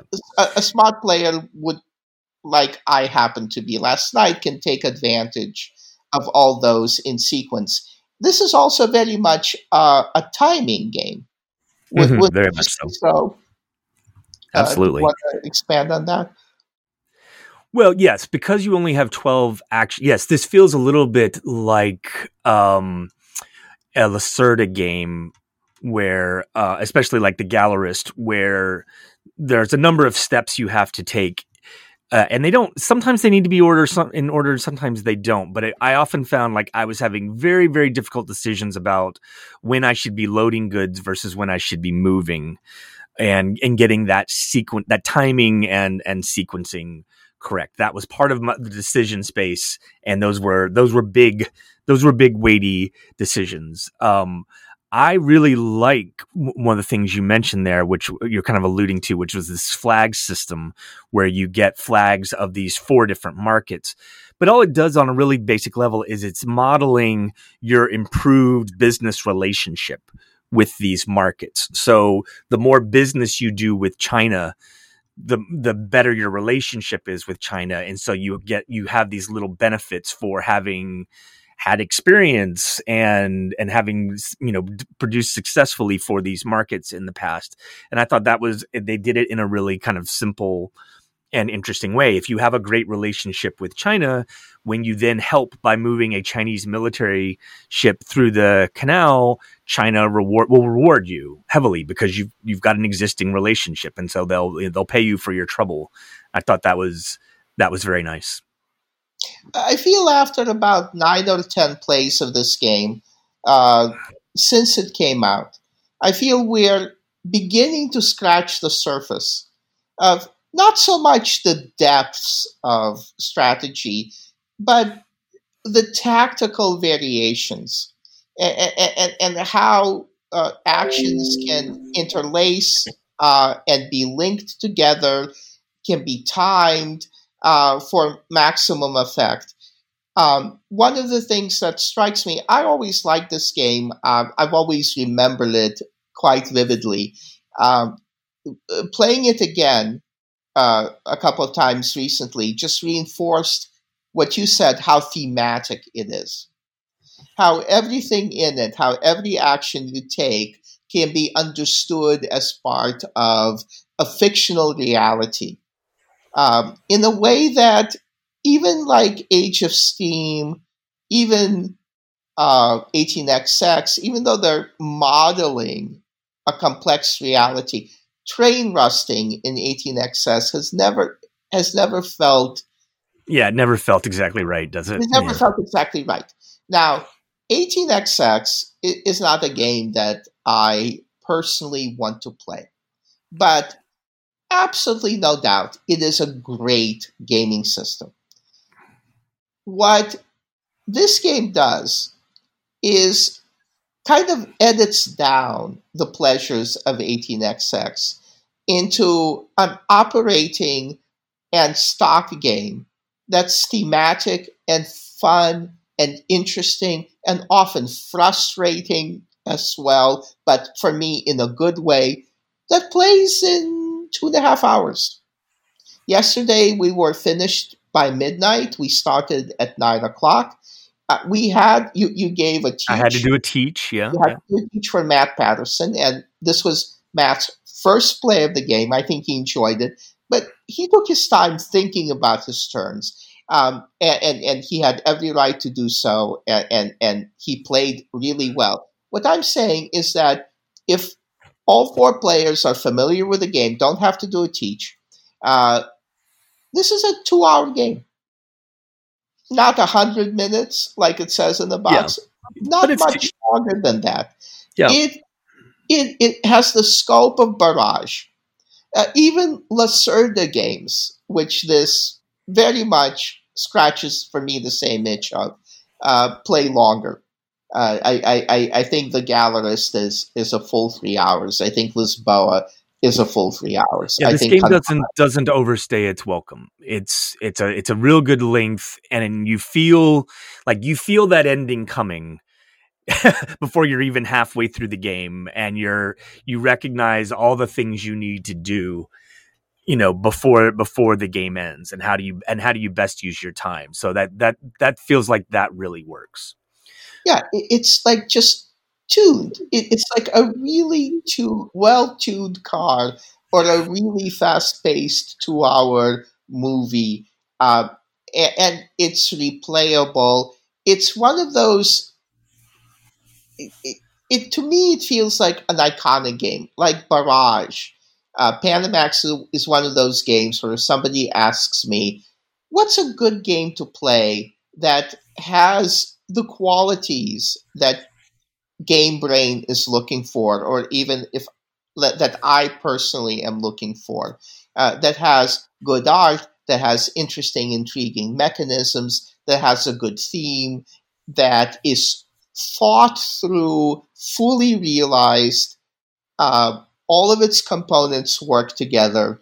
Uh, to me, this is Yeah, one of those games, one of those platonic, uh, you, you know, examples uh, of uh, of Yeah, I'm I'm always down to play this game. Like like you say, I I don't think I'm ever like eh, I'm just not in the mood for Panamax today. I don't think I'm ever like that. I think the one one thing that we have struggled with since this game cam, came out in 2014 is like we play this game and we put it back on the shelf and when we pull it out 18 months later or whatever it does feel like we're starting over like it's hard to keep that kind of not exactly like institutional knowledge of it, but like I would love to play the like we've played the game twice here in the last couple of weeks. Again, like I'm ready to play it again. Like I don't I kind of like I don't want to lose that momentum because I feel like okay, now I'm back up to speed now and we kind of need to to stay there because like when we have put it aside, it's been tough to kind of cycle back up. And so I think like that's a minor negative of this game is that um I would say it's not the easiest teach. It's not a bad teach, but like we enough time had passed for us since we had played it coming in here in 2021 that I couldn't just sit down and say, "Okay guys, here's how you play the game." I had to go back to the rule book. I had to kind of go through the steps and like that was a little brutal where we were trying to and then like there's a little bit of like edge casey stuff of like how did that work again or whatever and oh isn't there this thing yeah, like, like, it was not it, being it was able to load the same ship twice uh, in one. That's right. turn. Only each ship could only be loaded one time during a given turn, and we had forgotten that rule, which felt a little fiddly. But there's good reasons for it. But it was still like that's the kind of thing you could overlook. Um, teaching Matt, a new player, uh, last night, the game, having played it the week before, was vastly easier. And I really didn't have to consult the rule book again. And like, that's the way it needs to be because there is an elegance to this game.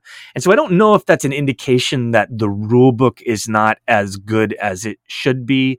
But like, teaching from the rule book was a real struggle when you, me, Paul, and David were playing it last week or yeah, two weeks ago, kind of like for the for the first time in a while. I felt like, oh, I did a bad teach. I did a bad teach of the game then. I, I think with a game like Agricola, there's certain signposts with Agricola, like family growth. Mm-hmm. Uh, and you, it's easy to remember that the moment family growth becomes available, it, it's a, it becomes a priority. Uh, with Panamax, it's much more fluid. Mm-hmm. Um, no so pun you- intended. Y- Yes. I didn't even realize I was making a joke. Sometimes when I think I'm making a joke, I'm not. but but Yes. uh, but here, uh, because of the nature of the theme, there aren't the signposts. Uh, every game, every individual play, you kind of have to decide for yourself what, what your priorities are at this moment, based on what contracts are available, based on what other players are doing. Uh, so it's hard to figure out what order uh, of plays, what flags, what tokens you will pursue, uh, when to time the buying of the stocks. In, in that respect, it's more sophisticated, uh, but also harder to get into. And because what you're trying to remember are not specific actions, but relationships between those actions uh, and, and, the choices that have to be made. Uh, I don't know if that makes sense to you. Yeah, definitely. One of the um, things that okay, so here's another um, downside to this game. I'm not sure this game's in print anymore. This was a stronghold game. Um, uh, I remember when it came out in 2014, there was a lot of great buzz about it. I can remember um, trying to get the game at Gen Con and we, going by the Stronghold booth and having Steve Buonocore literally laugh in Tom and my faces when we showed up there. I think on like Saturday morning to see if they still had a copy of Panamax. And I think they had been sold out for, you know, since Thursday in the con. Um, but like this is a game that I probably would put in my top 20 list. It did make some of the Game Brainers top 20 list. Like I think my top 20 list has expanded to about 50 games, but like I do think of this as a top 20 game. And like and I think you the way you put it of like this is such a good game brain game that I, I want to urge people to go out and if you can get a copy of this game, you should because it may not really exist anymore. This falls into my mind of a game like Die Macher or Tribune that has gotten a re-release by Spielworxx recently of like this is a game that has not been fully appreciated. It deserves a new edition, although the artwork is gorgeous. I think the the map and the look of this game is really, really fantastic. Um, yeah, just a new printing will be fine. Doesn't have to. yeah, just a new printing by by somebody w- would would be fine. And I do wonder wh- why this game wasn't hasn't done more. I think it's you know it's in the like 500s or 600s on the BGG list. Like I, to me, this is clearly a top 100 game. It may even be a top 20 game for me um, in terms of my preferences. But I don't know why this one didn't do better. I I I think um, reviewing this game is important for me as a Game Brain group member uh, for for two reasons. Uh, one, um, I think it's possible this game did not do well in its initial release because it's slightly different in every respect. Because uh, the rules and the mechanisms are novel enough so, so that uh, the comps don't really do it justice. Uh, you, you know that people who are into 18xs or 18xx or Age of Steam, they have so many other options, and it's hard to communicate why this one is different and and, and, and why in a lot of respects it's not necessarily better, although I think it's better, uh, at least than 18xx. Uh, I know I'll be lambasted for that by Jennifer, and rightly so. Uh, but is just such a nice package. Very hard, I think, for people to communicate a game that's a great package. Uh, and, and, when the individual components are tough to tough to comp to other games. If this was an 18xx game, in some ways, people could say, yes, this is like the best entry level 18xx. But since it's on its own, uh, it, it, it, um, uh, it's difficult to do. A second reason, though, that I feel it was necessary to review it and tell people about it is that we don't, like, as a player, I personally, and I feel like we game brainers as a group, we don't just want to bring back a classic. We want more games like this. Hmm. I feel that this is an archetype for a game that we need more of. We need more interesting, tactically complex games that play in two hours. For me, this is the golden grail. Should be the golden grail. Uh, right. A meaty 3.5 to 3.75 EGA weight. Interesting, well executed, polished uh, game with really good art for that plays in two hours. Yeah, and that nice that nice marriage between the theme and the mechanisms kind of like throughout. Like the Yes, it's a, and, and a pretty ele- it's a pretty elegant pretty elegant game. Yes, and, and again, Barrage that we've reviewed, of course, Alubari that I hope we review this round mm-hmm. are very much games that fit that description, but they are few and far between, and there's fewer there are fewer of them that than I feel I can explain. Like, why aren't there more games like this? Why isn't this the standard? Well, why I wonder. I want here. Let's let's talk about that because I think like is I'm what I'm wondering is like is this the flip side of your and Tom's dislike of fantasy themes? Be- because like there's a fantasy themes tend to do pretty well and like is the theme of hey it's the panama canal game is that just deeply unsexy to some people i mean I, maybe that answers itself. The panama canal is not a deeply sexy theme. You know i don't is that is that the issue?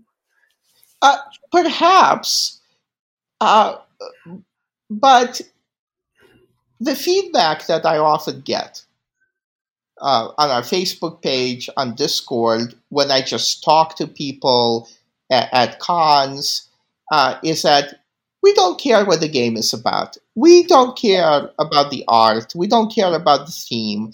We are serious gamers. And we want mechanisms, and more than anything else, we want meaty, meaningful decisions. We want choices that we really have to think about.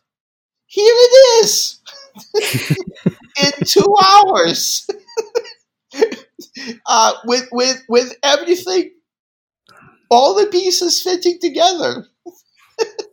Something that a first time player like Matt Patterson can enjoy, something that slightly more experienced like we can enjoy, uh, players like we can enjoy.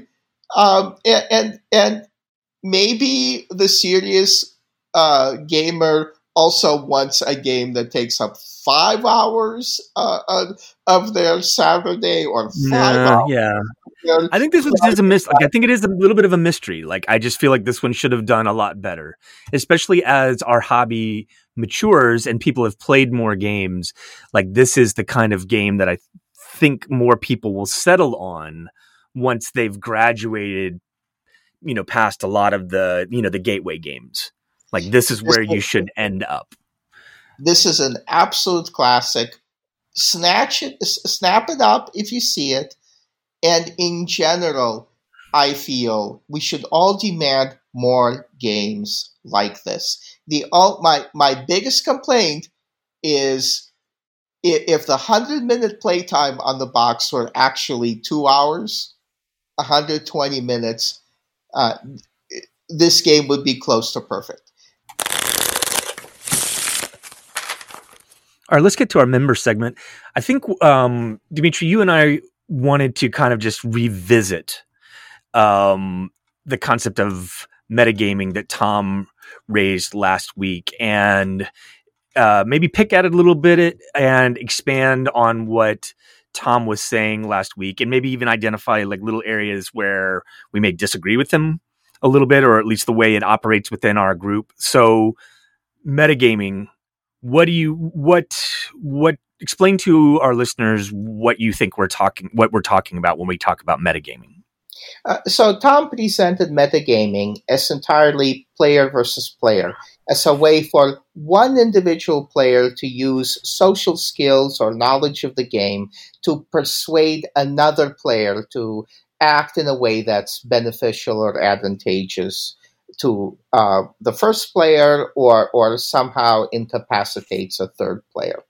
Uh, for me, uh, for Game Brain, uh, we also uh, uh, think of metagaming as a group meta, as a shared understanding that we all have and that we all communicate to each other. Uh, not just at any individual game or any individual game night, but over the many game nights and years that we've spent together playing games. Uh, there's an ethos involved, there's a group overarching set of strategies involved. Uh, I genuinely believe, and I know for me personally, that the lessons I take with me from game night and use in the rest of my life during meetings, uh, during challenges, during tests, uh, during performing tasks. They come from this shared understanding, this group meta, not from any individual tactic or game. I guess the thing when I was listening to this with with Tom, first off, I just questioned like, is this even the right term here? And I don't, and I don't know if it is.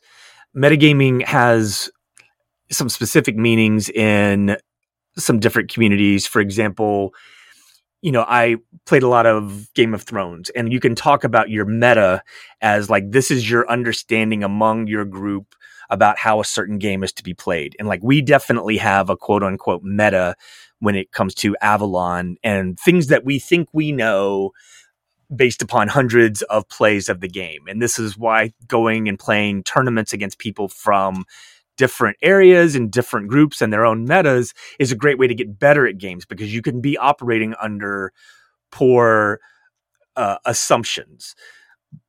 So then in, addition to that like for in role playing if you talk about metagaming this is definitely a negative thing because you're talking about using like real life knowledge or things that your character wouldn't know in order to make decisions in a game. So in a sense, like metagaming, it's it's like it's it's not just breaking character. It's almost like cheating that you're you're or like you know something about who's running the game and then you're using that knowledge into the the way that you make player decisions. So like if you were in a role playing context and someone says Dimitri you're metagaming that's definitely a criticism. And I think what we're trying to do a little bit with what Tom was talking about is rescue what he was talking about with metagaming. Because I think we're clearly against the idea of, you know, he joked that metagaming was the dark arts.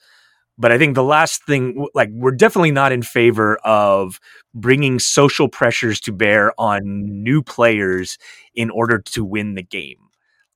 That is, we are certainly not in favor of that. And that's not it. And I don't think that's even what we're talking about. Our group meta for me is about making everyone a better player. Uh, because when everyone is a better player, victories are more meaningful when they happen because you uh, you beat a, a good player rather than a newbie. Uh, and even losing has uh, rewards because you've learned something, you've gotten information that you can use in other places. It is general information. It, it's meta. It's above, around, below the board. Uh, it's not embedded in the board. These are lessons that I can apply elsewhere. Uh, uh, lessons in group dynamics, lessons in how to get along, lessons in persuasion, mm-hmm. Uh, lessons in how to figure out what other people's motives are, um, and lessons uh, about how to solve puzzles um, because life is full of puzzles. And I have three examples, very recent ones. Too soon, too soon.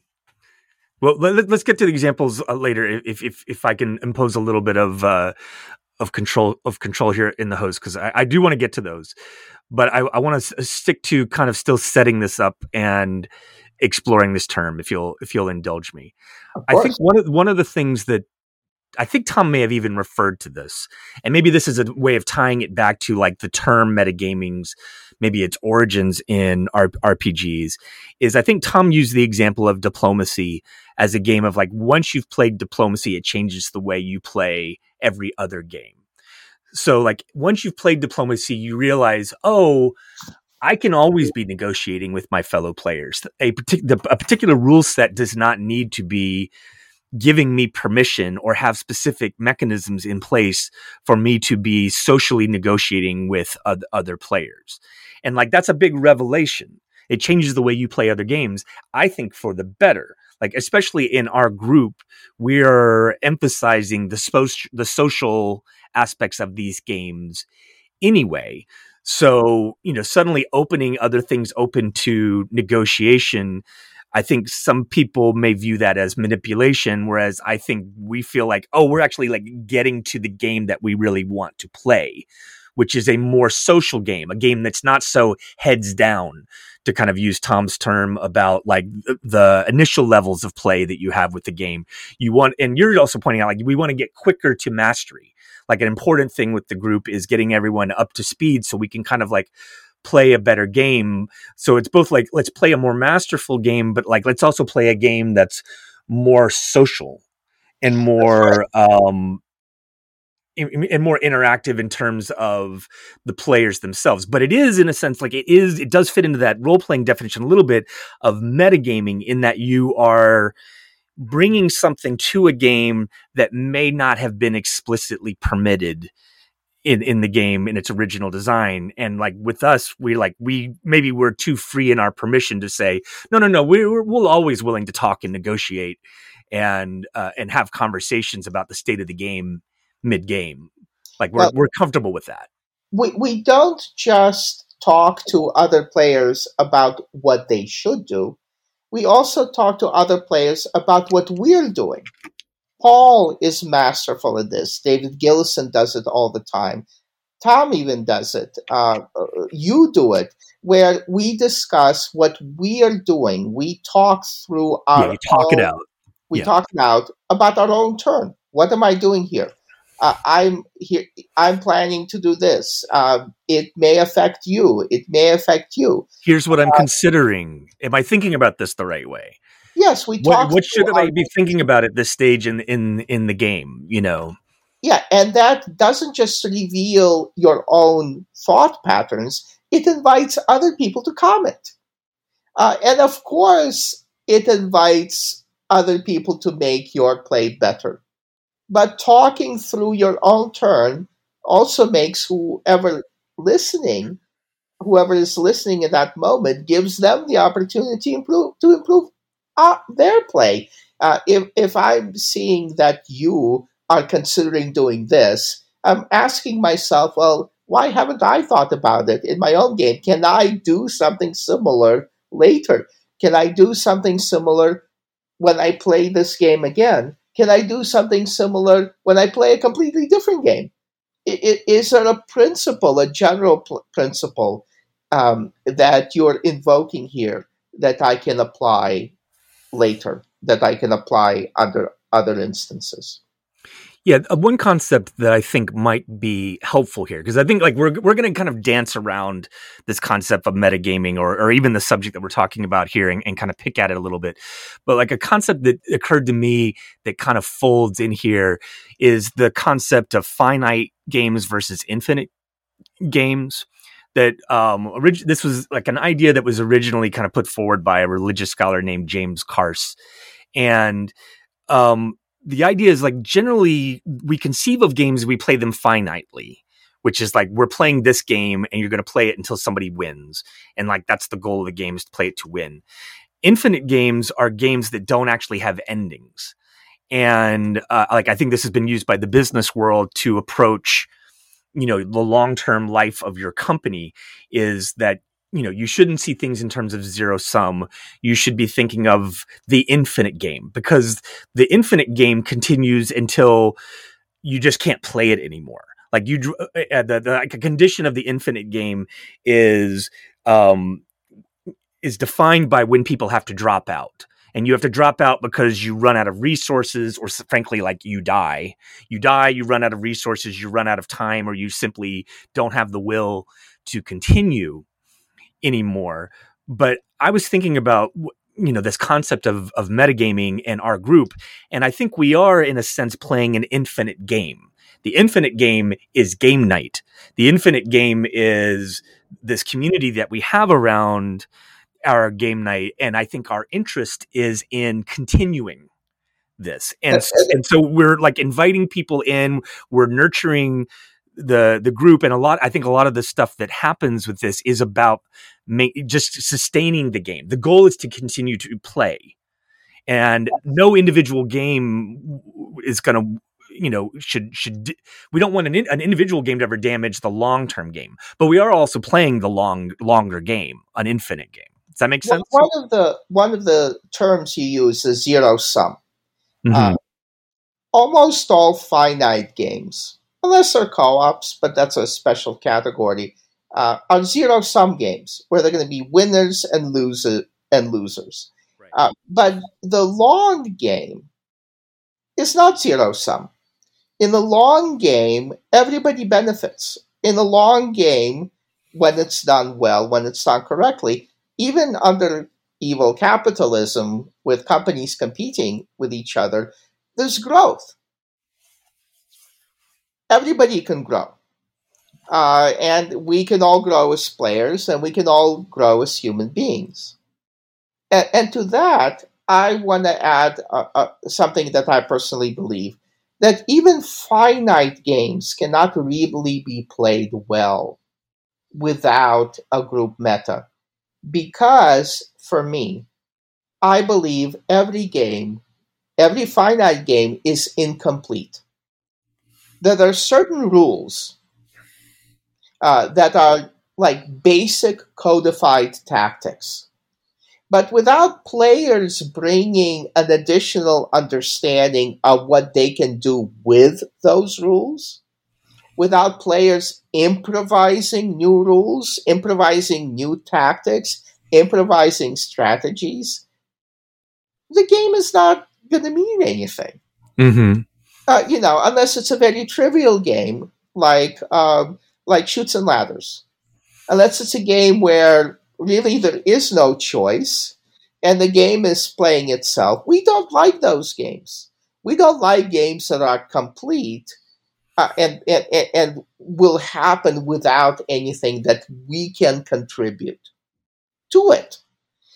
Uh, we like games where we make meaningful choices. We have strategies, we have tactics. Um, and then the only question is Uh, am I only going to use my own tactics? Is my meta only going to be based on my personal knowledge? Or am I going to use all the knowledge that's available uh, with the people who are playing the game with me? And are they going to be willing to share their knowledge just like I'm willing to share mine, unless I get what Paul calls shark eyes and think, uh, I'm, Right. I can win this, so I should shut up and don't anybody pay any attention to me. I can win this. No, but that's right. I think that's a great example. The the shark the shark eyes are an ex- are or like someone has shark eyes when they have focused on the finite game and the the intermediate goal, the immediate goal of winning a, a game and and and that's why like I think I, I I wanted to really revisit the thing you know that Tom mentioned last week just because I almost felt like oh this is 100 180% wrong you know like the, the the stuff that's operating here is actually about should be about long-term community and friendship and what are we really getting out of these interactions? And so if the takeaway of like the highest level of competition was you know some kind of you know social manipulation in order to achieve a short-term win like that's exactly the opposite of what I think we're trying to do with table talk and uh but I still I also kind of get where some critics of this and I think Jennifer aired uh you know a little bit of criticism criticism of this of a feeling that like talk that is quote unquote outside of the game like that might be viewed as unwelcome or unwanted by some people who just want to play their own game and you know thank you very much. Please keep your opinions to your yourself I think that, but I think that those kind of moments also they happen among people that haven't are that don't already have a certain level of social bond that already exists, right? Like when you have a lot of kind of good understanding and and and history with people, then you you don't you don't need that kind of hey, you know, keep your opinions to yourself moments so so much. I do wonder if part of if there's a da- if there's a little bit of danger of this kind of insiderness of like us knowing each other so well like does that become a barrier to entry for new people joining our group or or people that are newer to our group feeling completely welcome i do i do feel concerned about that like and Yeah, that's something that we should examine And it's up to us to make new people welcome. We've had new members join. One of the things that strikes me uh, is uh, since we've been doing the podcast, and really since like two or three years before the podcast began, we haven't really had anyone quit. oh would we know it No, no, but, but I'm, I, I, I'm serious. Right now, uh, we have regularly eight to twelve people. Yep. At our game nights, uh, and I can't think of anyone who stormed out in a huff, except me. right i've i've had my moments too Yeah, but but but then we come back, uh, and we've had uh, uh, amazing, wonderful new members um, jo- join us. Uh, so I would, without patting myself too strongly on the back, I, I think our group meta is to include other people. I don't want to use the word inclusive yeah because that has other connotations that I cannot claim uh, for myself and that nobody can claim for themselves by Yeah. definition. Uh, but welcoming to to to just a new member. yeah i think we need to be um open-minded and uh, uh, and, and what i wonder if we're really doing that as as well as we can um like one of the, like this is a I'm, i don't this is not perfectly articulated but like i know i have been frustrated that for example um when some people aren't don't enjoy avalon that's frustrating to me because i feel like oh that's how you really get to know us well. And so like when jennifer says i don't want to play those kind of games that is really frustrating to me because I feel like, no, come game with us, be one of us, you know, like one of us, join, you know, join us. And I'm, and I am concerned that when she opts out because it's not for her in, in not, in not wanting to play Avalon, like that does become and like a barrier to fitting in well, especially because if she's if she's expressing concern that the the table talk is not something that she's enjoy like that she's enjoying the vibe of other groups more. I just wonder how we address that. How do how do we? Because I don't. Well, I'm not sure I know how to turn it off. without uh, getting too personal, I, I feel for me, I get to know Jennifer uh, more as a person when I play with her on her own turf. Uh, she Jennifer is uh-huh, her own yeah. solar system. Uh, she's hosted uh, a game group uh, that I feel is more permeable than ours. Uh, that has more people mm-hmm. coming in and, and, others leaving. She's hosted for over three decades, uh, twice as long as as we've been playing together. Um, so for her, she has her own group meta. Uh, and when I go play with her in her house, uh, with with with uh, her players, her regulars, I understand a little more ab- ab- about what her expectations are. We should hear from Jennifer on exactly what what what she thinks on this. Did you want to go over some examples of metagaming that kind of illustrates some of the stuff yes, that we're talking yes, about? These are examples of group meta. The first one of them comes from a game of PitchCar, which is the first play, uh, game um, Tom made sure we played uh, uh, after uh, getting together for the first time in person. Uh, after we've been vaccinated. Um, and, and PitchCar is a flicking game. It's not a game of tactics or, or strategy. It is a children's game of literally flick, flicking um, uh, wooden bits of that represent cars on the track and, and, and, getting taking turns getting across the finish line. Um, and uh, uh, on that glorious game of PitchCar, uh, it came down to uh, a photo finish between me and friend of the podcast, friend of Game Jonathan Grotenstein.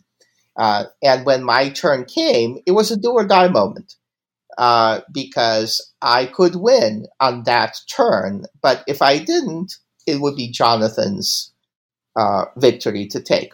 And, and as I formed my fingers for the perfect flick, and approached uh, the, the the card token, Paul started talking smack uh, to me. Uh, he said, "Dimitri, uh, are you gonna blow this?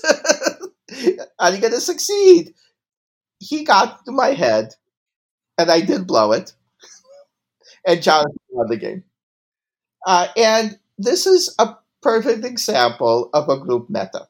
Now, Paul has the reputation of being the game breaker. Paul has the reputation of cruelty. But what was he doing? Uh, you have to picture in your head a group of people seeing each other as a group for the first time in over a year, and we're all standing over a game that has no meaning, watching each other flick our fingers what Paul did is he made that final turn really fun for everybody. Mm-hmm. He made everybody. He made it uh, weighty and significant.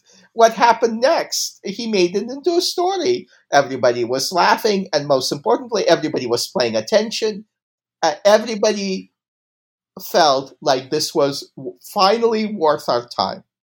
Now, it also made it fun for me and for Jonathan had I been able to overcome uh, Paul's uh, talk, then it would have been a greater victory because it wouldn't have been just a victory of uh, uh fingertip eye coordination. It, it, was a psychological victory over my own demon standing next to me.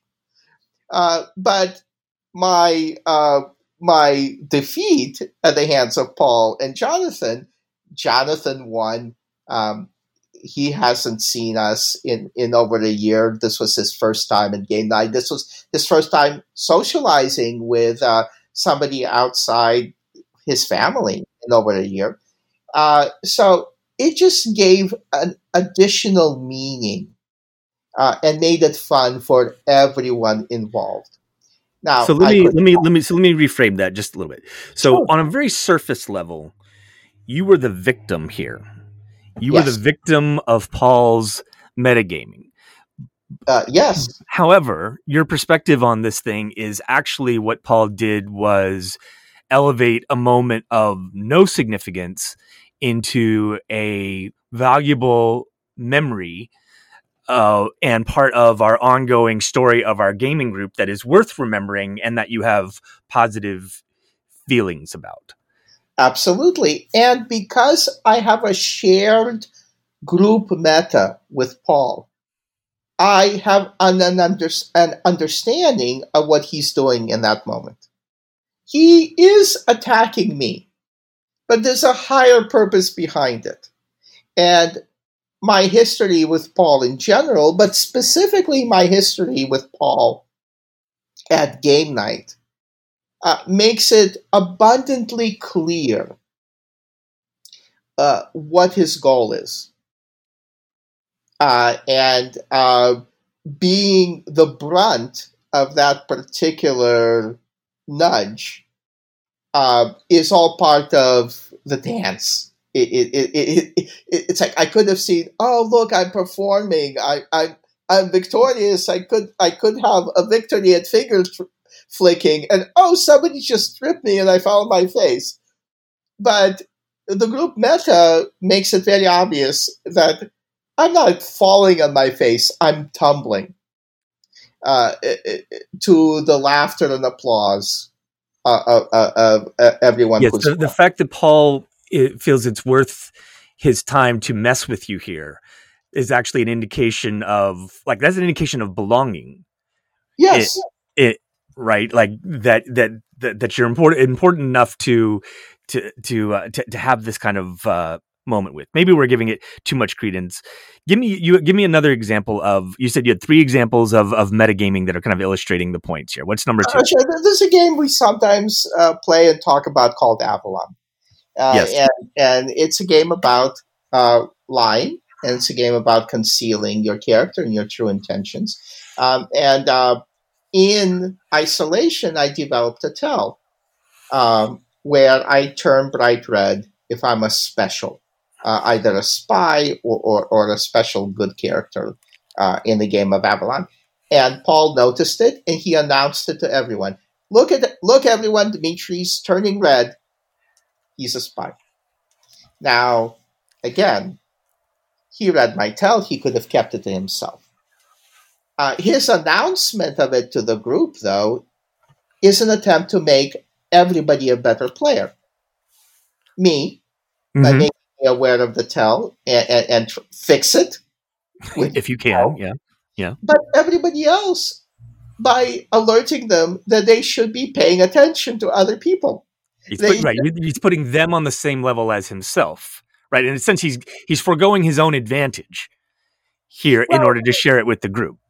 He's foregoing his advantage in other games. Now, he could have said, I'm going to keep it to myself, and then in future games, uh, I will know if Dimitri is a spy. But had he done that, what if in the future game we were both on the same side? Then that would be hurt. Keeping it to himself without giving me an opportunity to fix it would be hurting him. And also, if he can always tell by the color of my face that I'm a spy, what kind of victory is that? Mhm. That- that- that- that's an easy victory. Uh, and an easy victory is not significant. It would be like uh, um, a marathon runner uh, at peak condition running against a 10 year old. It's not meaningful. It's not uh, Right. interesting. It's not significant. This needs to be addressed so we can play a better game and and have the kind of interactions we want. Even yeah. Uh, and, and it works on a competitive level. It also works on a general life level because now I know that I shouldn't be turning red when uh, I'm trying to cheat someone in, in life, not not not not just in gameplay. So do you feel? Uh, yeah, that's interesting. Something like tells is a, is an interesting subject because it feels a little bit adjacent to like mastery of the game, but but I think I kind of I buy that. Um, do you have um, do you have a third example? I do have a third example because, of course, these things have to come in threes.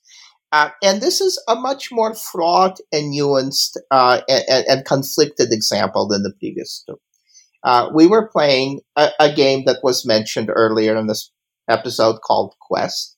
We were playing uh, four, four, four play a four player version of Quest, uh, including myself, Paul, and, and somebody I'll call Player X. Uh, I, don't want to uh, divul- divulge their identity. Um, I, I, don't want to divulge their gender. Uh, they may be someone mentioned on this podcast before, maybe not.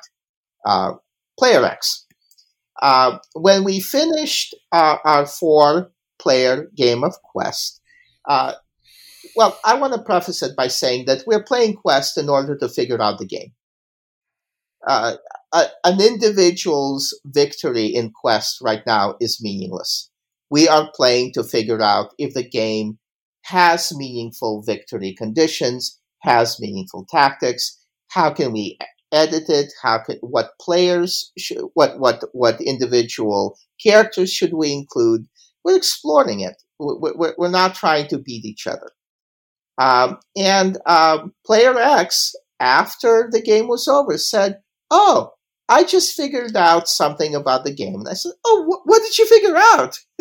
this is very exciting because I don't understand it at all, or I don't even know if there is a game here." Uh, and Player X said, "Well, well, I I'm not going to tell you because that would be giving up a future advantage." Uh, got it. Got it. So player X does not want to participate in, in, in the group meta the way that I would and I would expect other people to do. And then Paul started talking to player X, and that led to an hour discussion. I happen to take it, so I, will play it for, for you right now. But, but it, it, in summary, there's a deeper conflict uh, in the group meta between player X and what our group meta developed into. Uh, because our group meta in games like Quest, games like Avalon, uh, and many, many other games is heavily mathematical. There's a lot of math. Not surprising. Paul is a rocket scientist. He's an engineer. Uh, uh I have a science uh, degree from college. Uh, Jennifer wor- worked for JPL and NASA. We're very comfortable with math and we tend to be have a mathematical understanding of games like Avalon, where we see how people vote and how they actually pass or fail uh, the missions, and we base a, a lot of our conclusions on that mathematical understanding. Player X is very intuitive, and he has, or she, has a very good read on other people's tells uh, they don't want to share. And to player X, that's what the game is. That's what is, the game is. Yeah. Is and, this, and, yeah. And they feel that uh, the math that we are using as a group is imposing a certain way of playing the game, uh, of playing social deduction games, that player X feels constrains them. It, that's not what the games are about for him. They, they don't want to reduce Avalon to chess. They, they want to play a social game. They want to make reads of other people's tells. And, and then Paul made the comment, okay, but your, t- your reads are not 100% correct all the time. So, how do I move you off an incorrect read? How do I persuade you to change how, how do i make you change your mind in some respects, this is what Tom's talking about, right? Uh, because Tom says metagaming is persuading somebody else to change their mind, right? And, and, and Paul is doing the same thing, but in a slightly different way. Because uh, in his position, player X doesn't have to use mathematics, uh, doesn't have to use the group meta, uh, but certainly it would be better if they could understand it so Paul could communicate with them uh, if they are wrong, Yeah. or be able to persuade them to make an incorrect move if, if they're on different sides. But there's a rift. Uh, and I've been talking about group meta as uh, an absolute good, but group meta can lead to a conflict if somebody feels uh, uh, uh, drawn into it against their will or co-opted, have that play co-opted Ah. into it against their will. That's the perspective. Yeah.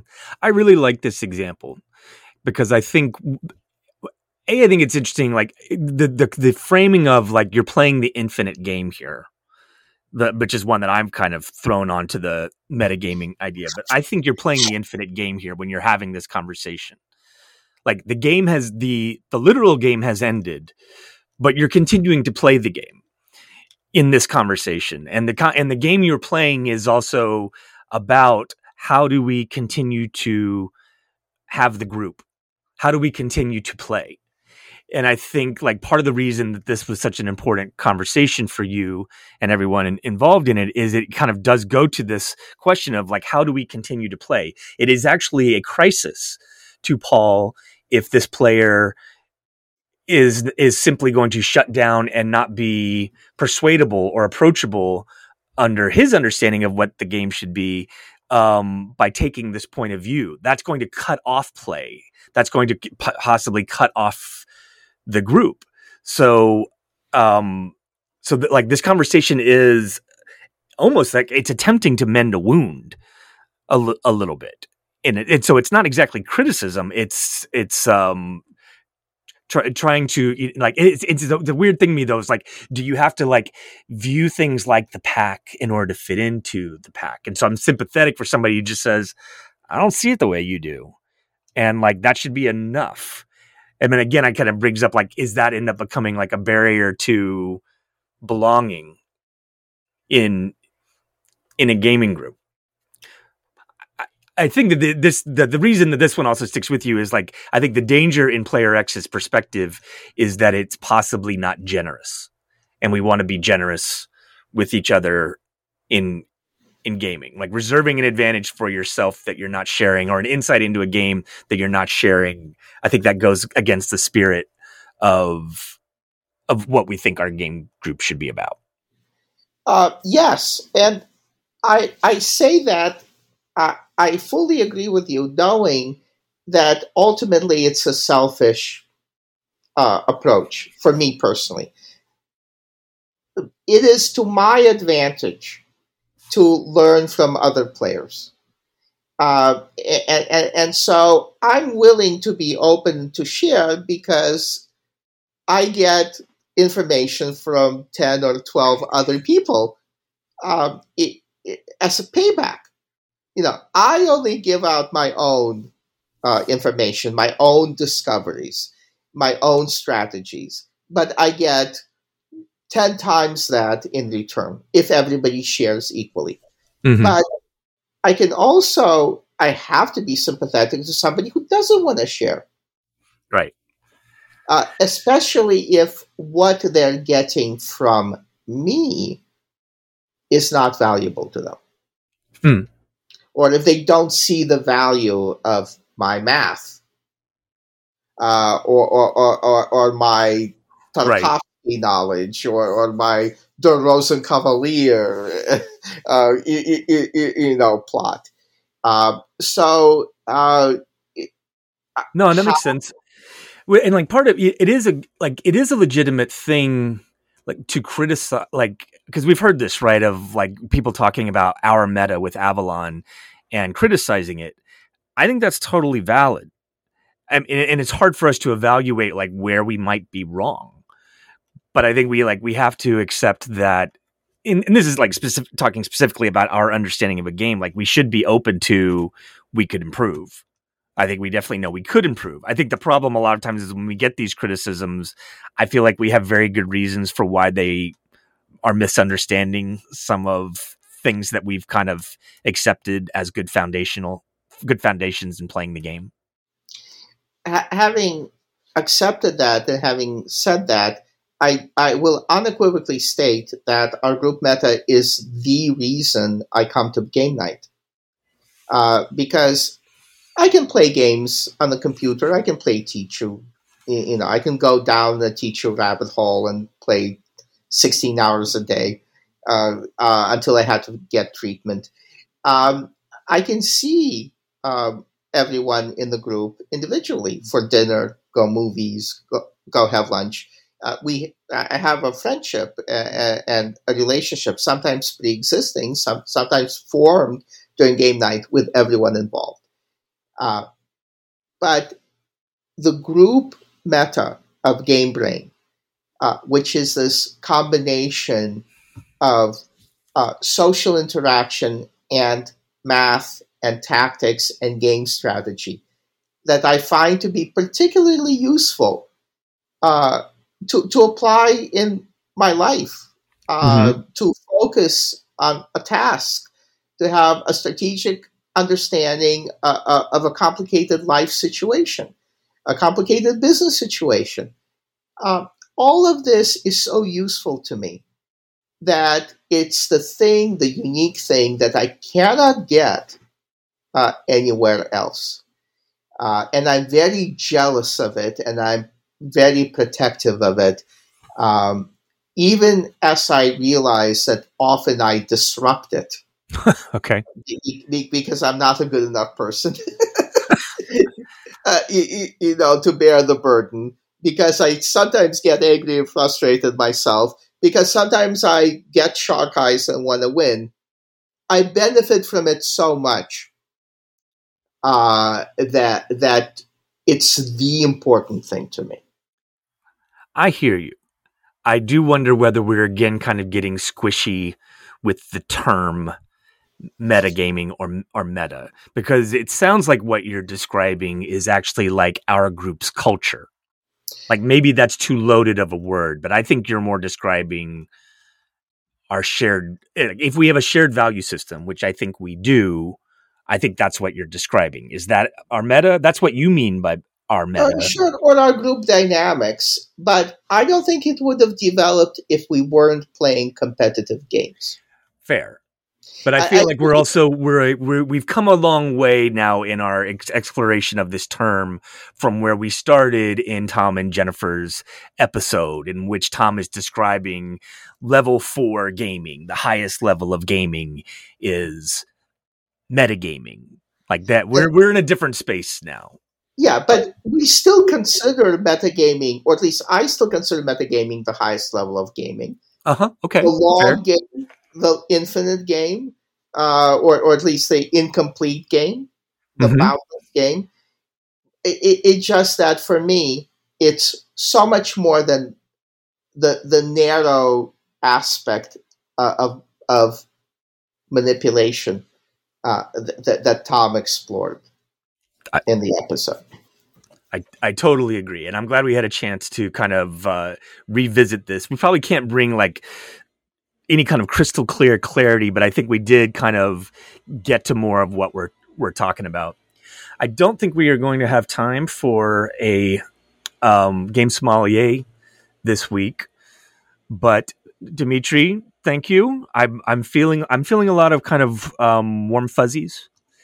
I, well, I think you like you've re- you've reaffirmed in my mind, you know, uh, like some of the some of the good things I really get out of you know hanging out with this group of friends and spending uh, time with them. And I don't I, I don't think this should be a, like pat ourselves on the back thing. It's more just like yeah, that's that really like that's the thing I want to get across about like quote unquote metagaming is is like no, there's this really is more about like um, what we get out of our friendships and spending time together and sustaining that. That actually is like a the core value here, and that's why I thought it was so important that we addressed that this week.